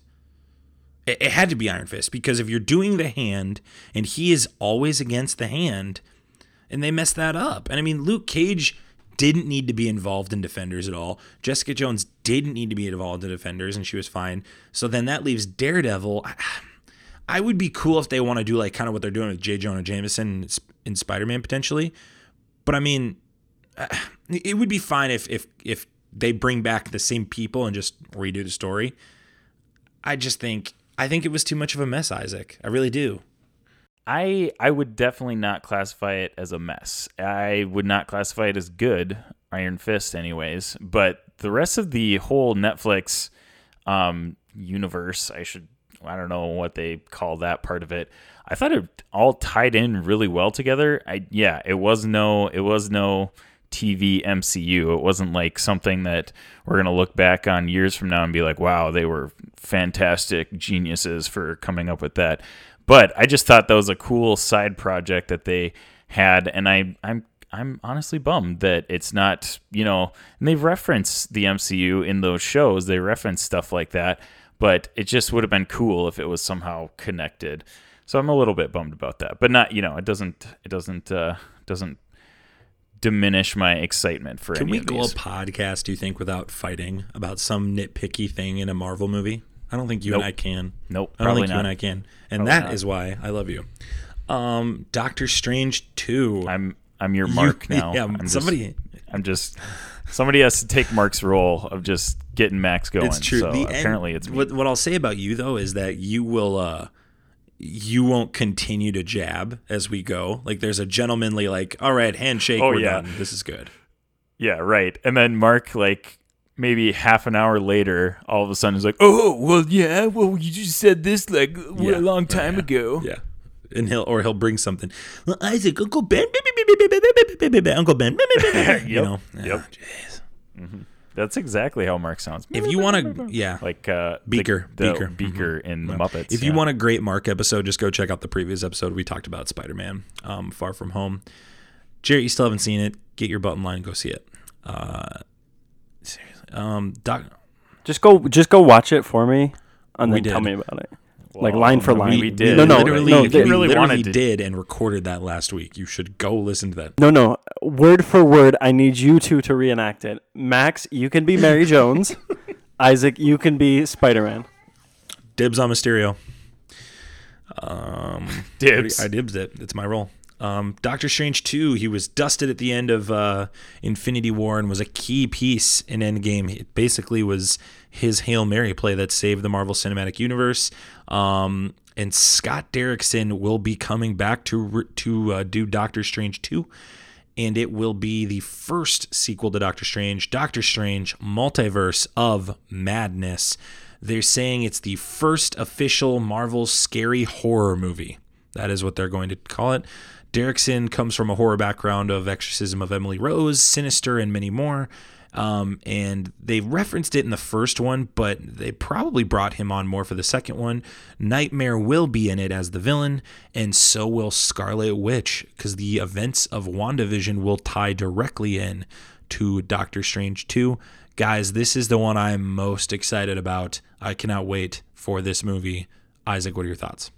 I am also really excited for it, and I've never have been a like a massive Doctor Strange fan, but the first movie was great, and with the inclusion of Scarlet Witch in this movie, I feel like there's the possibility is just just sky high, and the fact that it's going to be a scary or horror movie is going to be really awesome too. I think that's you know, obviously the superhero genre is not necessarily a scary genre. It, it, it tends to come off as more as comedic and campy in most of its in you know if you're just generalizing superhero movies. So I think that's kind of a cool Unless thing you're we'll get to see. WB and everything is grayscale. yeah, right. Unless unless you're Robbie's oh. DC and everything Oh. Hey, is don't talk about. Hey, Shazam was good. Leave it alone. Shazam was No, yeah, Shazam was definitely not that same tone. but- Martha. Where'd but you know, when you think super, Where'd you say that name? Martha. I love that you're backing off the mic to say. Martha. that. Save Yeah. But anyways, I'm really excited about kind of including the horror elements and thrilling elements of that. So that'll be really exciting. So I, I this is this is on my top five that we're going to talk about later. It's really exciting. I, I like a lot of these things because it's a new thing that Marvel is doing. They're not necessarily rehashing old stories or rehashing old characters. They're they're going into new territory and doing new things, and that's what they need to do to keep having success. So that's what I'm excited for for Doctor Strange for sure. Jarret, I'm jazzed, man. What are your thoughts, buddy? Yeah, I'm 100% there with you. I think having the multiverse involved is phenomenal. Having Wanda involved is phenomenal. Uh, there's a version of this where we get notes of House of M, um, and I'm right there for that. I'm ready for just a dark, gritty Marvel. Um, can they compete with Warner Brothers? I don't know. We'll have to see. But you know, Do they have enough gray? I you like what they're Do doing they have here. enough gray in their like? don't Do they have it? I don't know if they. Can We'll Cumberbatch see. be Or as much of a sad Did DC boy? already use all the gray though? I mean, is there any gray left? for Very them good to point, use? Isaac. I didn't think about that. Yeah, Isaac out I don't here with the big boy There's- questions. There might just not be enough gray left over. So Hmm. But no, I mean, I, I'm there for this. Uh, I love the mythos that they're starting to build here with Doctor Strange. Um, I think it's cool that they get to explore the more, you know, fantastical side as opposed to, you know, we've seen Galactic Marvel, we've seen, you know, kind of more down to earth Marvel. It's really cool to see this fantastic and, uh, you know, that deep dive into the, you know, that whole realm that we're exploring there. So, uh, yeah, I'm excited to see where they go with this for sure. um, before Doctor Strange one came out, I've I've been a huge Doctor Strange fan for a long time, and uh, just probably one of my favorite characters. I was so jazzed when they got Benedict Cumberbatch, who's perfect for the role. Um, I still say, I think, in my opinion, top ten scenes of all time in the MCU. That scene where he's going from universe to universe um, is phenomenal, and I'm hoping this movie is that for two hours. I'm really hoping it's that for two hours. I hope it's still got the humor that Marvel has, which, no disrespect to Marvel, it will, just because you got to take it with a grain of salt. How much of a horror movie is this going to be? But um, yeah, man, this this could be a game changer, House of M level event, and I wonder. It makes me question. It makes me so much more excited for WandaVision, which I'm assuming is their model moving forward. Like they're kind of just going to pair this stuff together and make you force you to watch these other things so you get the most out of the movies. here's another interesting thing. So the show, the What If show, premieres summer 2021. Doctor Strange 2 comes out November. Oh no, sorry, that's May 7th, 2021. So that's the same year. Do you guys think they tie some of those multiverses in Doctor Strange 2 into the what if shows or if there are those what if shows completely like separate just totally fabricated stories. Do you think they're actually There probably- multiverses? there's probably reference. I mean, multiverse two means other like worlds. Like if anybody who reads a Doctor Strange comic knows, you're gonna walk out feeling like you just did a bunch of drugs and you didn't. I mean, like you're going through all these different kind of color schemes and different places. Like I mean, his his fingers were having fingers and fingers and you know just crap like that. I think it's gonna be more of that stuff with Doctor Strange. But I could see a reference to some of that other stuff in What If. I could see that. So, any other comments on Doctor Strange before we close her out with Thor? Alrighty. So the last one, this was out of all the movies, this was the one that shocked us, I think, when we were talking. Um, Taika Waititi said this when we were shooting Ragnarok. I was reading one storyline by Jason Aaron, The Mighty Thor. And for those of you that know that story, it's incredible and, introduce, and, in, bleh, and introduces Love and Thunder for the first time. Female Thor. Guys, Natalie Portman as Jane Foster will be coming back and playing the female Thor. What is going on? that was like I think the most shocking thing of this whole panel because Natalie Portman honestly has been almost phased out of the MCU. Like she made a little appearance in Endgame, but she wasn't was she in yeah, she was in 2 uh Thor 2, right? She was the gosh. She You mean the best movie of all time? Yes. the best movie of all time. No, that movie's horrible. But after that, like every movie that Thor's in, he's just like, oh yeah, Janen's not here. You know, she's not. We're not together. Blah blah blah. Like he just kind of brushes her off as basically writes her off. So it's interesting that she is going to be a main player. She's going to become Thor. Like that's just I that that blew my mind when I when I saw that. I was like, holy crap, this is nuts Yeah. and I'm excited for it. Like this is I think this is on my top 5 too because this is another thing what I was saying before. This is totally new territory they're delving into. So this is going to be interesting to see if this is something that everybody's going to love, which I'm assuming it is because it's Marvel and everybody loves everything that Marvel's put out basically. But is this something that is going to be super divisive or is it going to be something that is just super well done and everybody likes it? I'm just really excited to see what comes of this. So is Chris Hemsworth's role in this really small, guys? Or is it really big? It's got to be big. Like you would, you would think that because it's Jane Foster becoming Thor, that Chris Hemsworth has to have a huge role as Thor, and then What if he's the becoming. damsel in distress? oh, oh, that would be great. I would love Yeah, to see that. because he's fat now, and he's not Yeah. lovable. Because he's kind of just like, I, well, okay. Here's what I mean by that. Uh, I mean, disagree he's with you he's not the character he- she fell in love quite with. lovable. He's not the character she fell in love with. Hmm. So like their transformation, their relationship could be explored because they didn't explore it obviously. And But he's still worthy, so maybe he is. yeah, is he going to lose his worthiness? That's the other thing. Jarret, do you think he's going to wor- lose his worthiness? Ab so freaking lootly. That's a hundred percent. So okay, Thor's gonna be in this. My guess is first act, part of second act, and it's him no longer becoming worthy. I don't think they're gonna tap into what does that because I love, I love, love, love, love that they do that in um, Original Sin. That you just something is said to him that makes him unworthy, and you don't find out what it is for I can't remember like several series after. Wouldn't that just bug the crap out of you if they did that though? Like if Yes! they just said to Chris Hemsworth, it. like, yeah, all right, well you're you're not gonna be Thor anymore, and you don't even know why. Like that would be just ridiculous.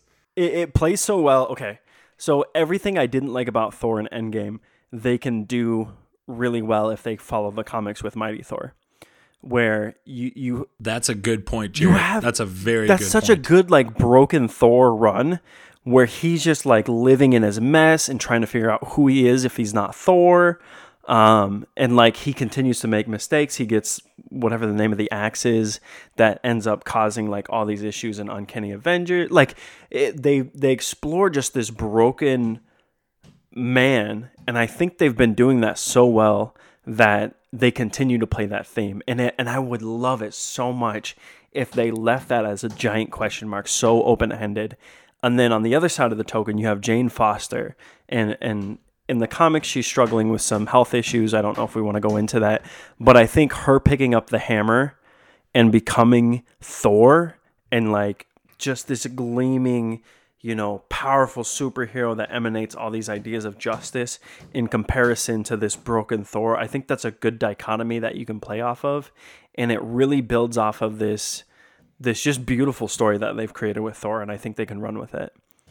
And I like Sorry, go ahead. Well, here's the there's a lot of questions here though, Jarret. Like Thor goes Yeah. off with the Guardians.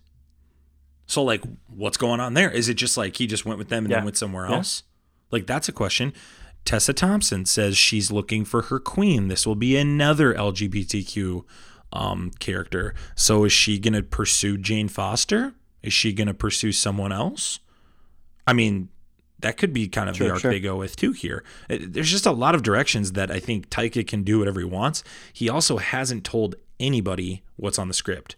So these guys all signed up for this movie, but we have nobody yet knows except for Taika what's going to happen here.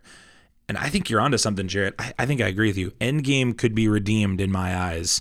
It's a six out of six, but the the Thor story in Endgame could be redeemed in this movie, and it could make a lot more sense, and it could it would feel more complete and less jarring than how it did in that movie. It was just such a jarring tone for us that it would be very interesting to see if this movie could kind of capitalize and finish it. But dude, if they can get Natalie Portman back, who can't they get that be it back though? That's what I was gonna say. Like it, you know, you click on those, they're super clickbaity TV shows or, or Facebook things where it's like top five actors that want nothing to do with Marvel, and it's like she's always number one on the list, and it's so cool to see that like they can get her back. They can.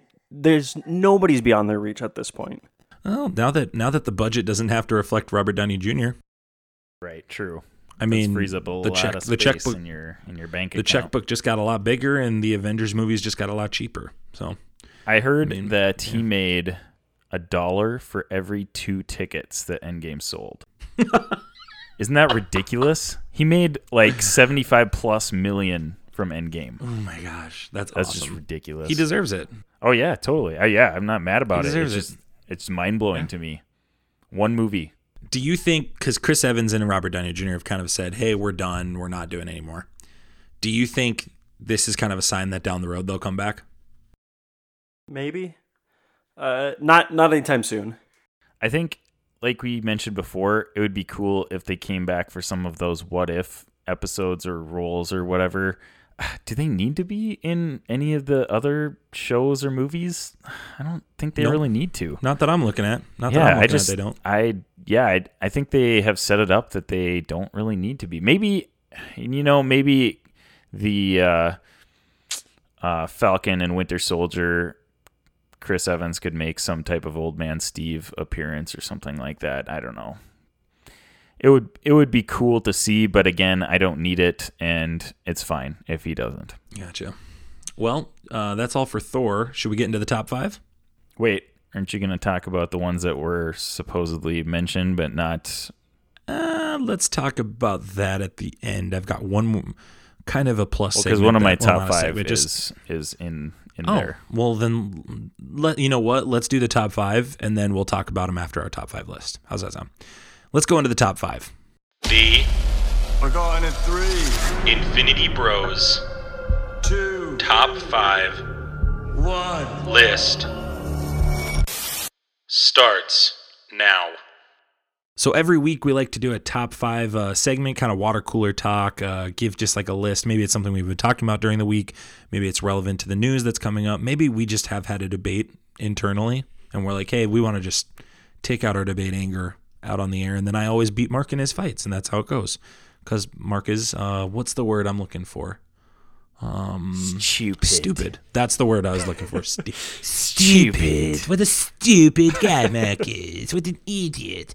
So um, this week is top five news notes from the MCU uh, San Diego Comic Con panel. Jarret, we're going to start with you, then go Isaac, then go me. Um, and Isaac, you've alluded to it. You can include the additional stuff that come came on there as well. So go Okay. Um, number five is actually Blade. I those movies were so awful, but they were like good awful. The old ones, um, they were like they were so bad in such a redeeming way that I'm excited to see a good Blade movie. Um, and again, like Those are fighting words know for Zane. You better be Zane, careful. I love you, but like, come on, dude. Those movies were so they were they were a good kind of bad. I guess is the way to put it. But um, it's cool to see like the direction they could go with this. I've said it. I, I, like I feel like I sound like a bit of a broken record, but there's so much that they can bring into with Blade, and so many like paths that they can go down, go on down the line now that he's back in the MCU. Um, so that's cool to see. Number four is Thor. I don't really have to rehash it out because we just talked about it. I think there's so many like themes that you can play with. I'm I'm excited to see Taika Waititi back. Um, like man, just just amazing. They got Natalie Portman back, and the storyline that they're presenting to us is just not at all what I was expecting. Um, number three is Doctor Strange. Again, n- literally no need to go into that. We already talked about it. Number two is What If. Um, these were some of my favorite comics to just find like singles of when you were a kid because it was like, man, what if uh, you know, what if Rogue had the power of Thor?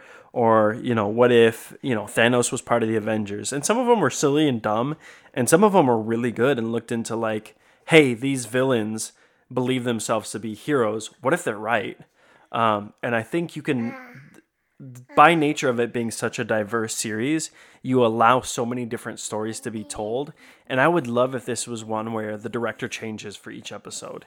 Um, I can't think of the Netflix series that does that, but like how Uh, it's Black, Black Mirror. Mirror. Tons of Netflix shows do that. Okay, but the good one, Black Mirror, the one that everybody talks about. Um, right, Black Mirror. So yes. like yes, yes, yes. just the open endedness, the the question marks that are attached to this are are really nice to me. Um, and number one, nobody's surprised. Uh, Hawkeye. It's got to be Hawkeye. Even if they completely depart from the comics, I love Hawkeye in this Marvel Cinematic Universe, just slightly below comic book Hawkeye.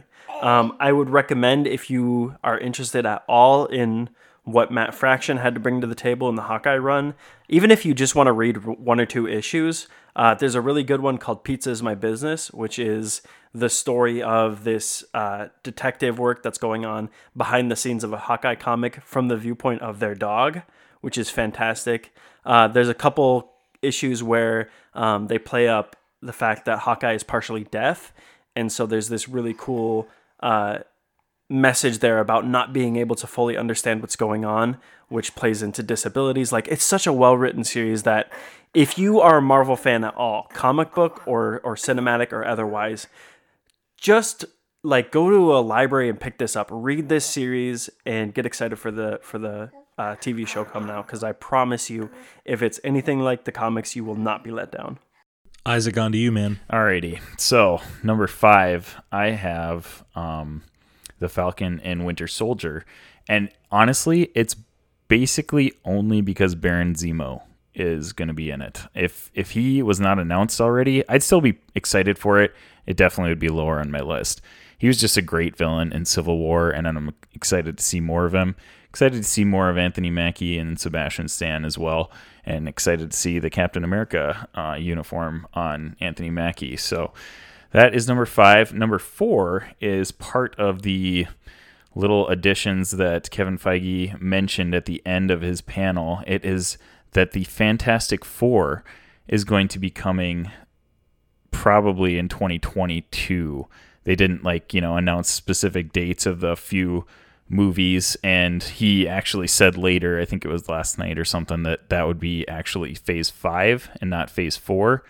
But phase 4 or phase 5, excuse me, is including the Fantastic 4 and that is just awesome to hear. Fantastic 4 is a great story and it'll be really interesting to see how the MCU plays it. Like, are they going to go full out origin story that we've seen a couple times already? Or are they going to just jump right into it as them being the Fantastic Four? It'll just be really interesting to see the uh, Disney MCU take on the Fantastic Four. So, number three, I've got Thor. And again, we already talked about that. It'll be really cool to see di- different direction, female Thor two, I have Doctor Strange. Again, super excited to see that kind of the horror thriller take on superhero movie. And then number one on my list is actually the What If series. I just feel like there's so many possibilities with what if, and if they start tying those to um, multiverses like in Doctor Strange or just little snippets throughout the MCU, that would be fantastic for me. And I'm I'm just really excited to see where they're going to go with that. So that's my top five moments. For me, number five uh, is What If. Just kind of cu- carrying what you're saying, Isaac. Some of the best comics I've ever read have been What If comics. So, like, one that sticks out to me is with, if Norman Osborn had gotten a hold of the Infinity Gauntlet. And that's a great line because he kind of comes toe to toe with Thanos and uh, he beats Thanos, but um, his own internal um, knuckleheadedness uh, forces him to lose. And it's just those kinds of moments where you watch that or like i already i already guarantee i, I bet on it that they're going to do a, if peggy carter had had got done the super soldier serum i can already bet on it. And because Hayley Atwell is so amazing and she just does really good in these kinds of shows. So stories like that need to be told and so i i have that number five i actually have shang-chi at number four um, I, I'm really excited about this now that Kevin Feige kind of made a bigger like, hey, the Ten Rings have been there this whole time. Don't forget about that. Um, I kind of feel like this might be our next big overarching villain moving forward. Um, there might be kind of a hand um, Ten Rings storyline going on here, at least on Earth, while galactic things happen. Um, maybe that's kind of how they do it moving into Phase Five. I think there's a lot of interconnectionness with with Shang Chi, so I'm very eager to see it what that looks like. Yeah, Isaac, X Men and Fantastic Four at number three. It's not coming out in the next two years. That's why I'm not like putting it in my top number one or two. But yeah, they're working on it. That's what we've wanted, and they're doing it. And so we were joking yesterday, Isaac, and this goes into number two is Blade. Um, that Kevin Feige is just rewriting everything from the 90s and 2000s, right? Like at this point, he literally has rewritten all of it um, to the point where you're frustrated that Uncle Ben's not even there. Um, like, but uh, Jarret, I don't know what island you're living on, but Blade was awesome growing up, and I still could pop in Blade. I don't know what you're smoking, dude. It's it's it's I'm good bad. Blade. It's so bad that it's good. No, dude, no, it's all good. right. It's good, dude. It's a good show, and I and, and Kevin Feige was a producer on the third one. The third one's not like amazing, but the first one is pretty pretty amazing to me. So, um, yeah, I'm really excited about Blade. Mahershala Ali is phenomenal. He is phenomenal, and it's a bummer he's not coming back as Cottonmouth, I guess. But to an extent, I don't care because this role is perfect for him, and he's been great in movies um, for years, and so I'm really excited to see him. But Isaac, I'm with you, Doctor Strange, man. Doctor Strange. This this is this movie could open to millions of things, literally, and uh, I'm I'm so excited. It's also the the character we know the best on the list, outside of maybe Black Widow in terms of movies. So and Thor, but uh, there's just so much to explore with Doctor Strange. He's my favorite comic book character. Um, so yeah, I'm just really I'm really jazzed to to see that come to life on the screen. Uh, before we go, guys, we did allude to it, Isaac. We talked about it. Kevin Feige said they didn't have time to talk about it, but they have been working on Black Panther 2, Captain Marvel 2, Fantastic Four. They're not calling the X Men movie X Men. They're calling it Mutant right now, just the word mutants. Um, and then um, he also alluded to some Avengers stuff as well. Um, what on those lists with Blade coming in there too? Is Blade a movie or a TV show? That's what I'm trying to figure out. Well, I've heard I've heard people say that it was movie, but uh, from all the sources that I've looked at, he didn't really say either way. They just announced that Mahershala Ali was going to play Blade, and that's it. I just love, I just love when you start saying his name because when you get to when you get to sh- when you get to Shala Ali, you do great, but then you go Sorry, Max. Can you say Dum Dum Dugan No. for us, please? dumb Yeah, right. done done. I still can't even say it. You still can't say it. I can't Okay, do it all for right. whatever reason. That name messes with my head. I'm just like freeze up to. But yeah, I, from all the sources that, that I've seen, I have not heard one way or the other. I didn't. I don't think Kevin Feige said if it was going to be a movie or or a show. So I don't know. At this point, it could be either or. So it's well, like and that's and that was the thing about all of those. Like we don't know anything about them because they're well. And the crazy thing is, is that all this is happening in two years. This is not a slate of ten years. Mm-hmm. This is two years. We're getting eleven. Is it eleven? Yeah, it's 11 Mm-hmm. Um, no, ten because Blade is on there. Technically, isn't Blade and not included in that two years. But so 10 things in two years, it's just a crazy ambitious um, course that the MCU is on. And, and we're all for it. We're going to be subscribing to Disney Plus the second it drops, and it's going to be awesome. Dude, this was this was Disney Plus saying bye Netflix. This was them like Right. running by them. Cuz everyone's going to buy this. Everyone's going to buy this. And then you Well, add The Mandalorian and you add every Disney movie. Oh, Come on. so good. Dude, everyone's going to buy this. They're so and The Office is leaving. Netflix is so screwed right now, I think. I don't think Well, and the they'll, thing like, about die in a Netflix year, is they're just going to have to keep jacking up their prices to keep up, and they're just not going to be able to create. I mean, they they do create good content, but they're not going to be able to create enough to match their revenue. So that's why they're just going to keep jacking up the They, prices. they talked about Eventually, they're going to add revenue, and probably I think phase out. I think that would be the straw that breaks the camel's back. Where, I mean, it's already going downhill. I think that would just kill it. Well, if I was Disney, I would just do the ad re- the ads I would do would be internal ads. Yeah, just promote Disney stuff that's coming out. Right, exactly. Promote And I- or, or promote like ABC. No, no, I'm saying I'm saying it, Netflix wanted to do ads. Yeah, Netflix. Yeah, if yeah. they added ads, that would be. Oh, wanted to yeah, add that, yeah. Right. Mm-hmm. Yeah, I mean, we'll see. I mean, it's it's going to be interesting. What do you guys think of the future of Phase Five? They didn't announce a single Avengers movie.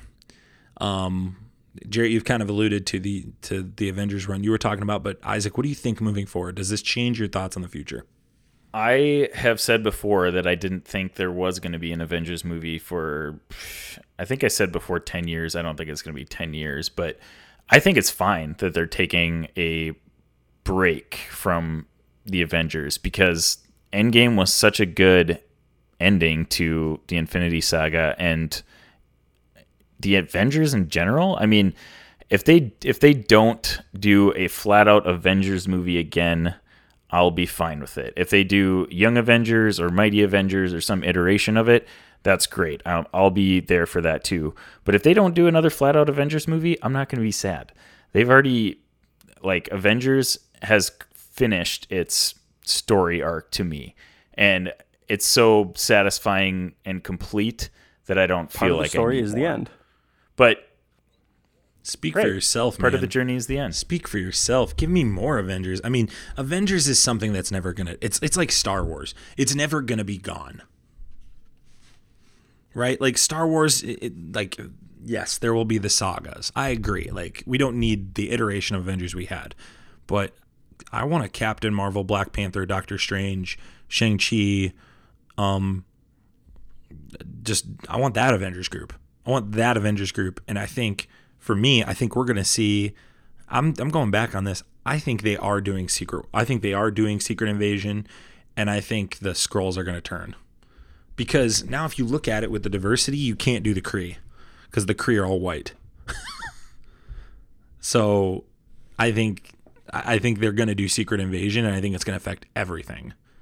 And I think Secret Invasion will start appearing in in Shang-Chi because you'll start seeing it in the Ten Rings. The Ten Rings will have infiltrators of the infiltrators, and I think I think we're going to start seeing more Skrull stuff popping up, which could be a great overarching arc for season for I'm calling it season five, phase five. season five, season five of the MCU. Seriously, but I think that's where they're going with it, and it, it's a good way to kind of go against Doctor Strange too, of like who can you trust, and then you know if, if multiverse stuff is happening for Doctor Strange, they could take him off planet for a while. Like who knows how long he's gone for? He could be gone because like think about it in Spider Man, like he wasn't helping out in Spider Man at all. You'd think he'd be helping out, but he wasn't. So I don't know. It'll it'll just I'm very interested to see what the You're telling me that Doctor Strange wasn't in Spider Man? Spoilers, no Max. well, you know, what? let's see the date here. It's July 21st, Um, Jarret. can you put on the spoiler You know, I'm about- stinger I'm at the about- beginning of this? We're fast approaching the. I'm the about I'm about spoiler five minutes away deadline. from spoiling the whole movie to you. What I mean for Endgame, what was it? Was it like two weeks? Yeah, two weeks or something.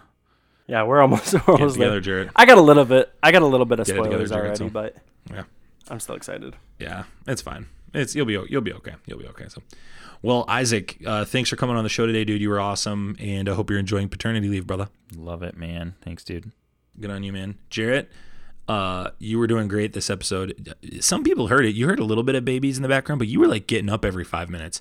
I thought you handled it like a pro this episode. Yeah, my kids are going nuts right now. Thanks. Oh, dude, you were doing great. I, it was minimal. I thought I, I'm very impressed. Eli, do Good you want to job. say anything? Yeah, thank you. Oh, thank you, buddy. Yeah. All right. Well, thank you, listeners, wherever you're listening to us, however you're listening to us. We hope you're having an amazing week, and we hope you have a great ent- uh, start to August. Uh, we'll be back next week. We're going to talk about Stranger Things. We're going to talk about Last Chance U, and we're going to talk about all the other news that came up in San Diego Comic Con from Westworld to the HBO. What um uh what's oh doggone it uh Snowpiercer? Snowpiercer. What's the other HBO show that the the hero show? Watchmen. Watchmen. We'll talk about we'll talk about the Watchmen trailer Watchmen, next week yeah. too. So make sure you tune Forgot into about us. You can check us out on iTunes, um, Spotify, Google Music, Facebook, Instagram, Twitter, um, and you can send us an email at infinitybrospodcast at gmail.com. As always, we love you guys 3000. Have a great week. We'll talk to you soon. See ya. Bye. Thanks for tuning in to the Infinity Bros podcast. You can find the Infinity Bros on Facebook, Instagram, and Twitter at the Infinity Bros. Feel free to send listener feedback via email at infinitybrospodcast at gmail.com.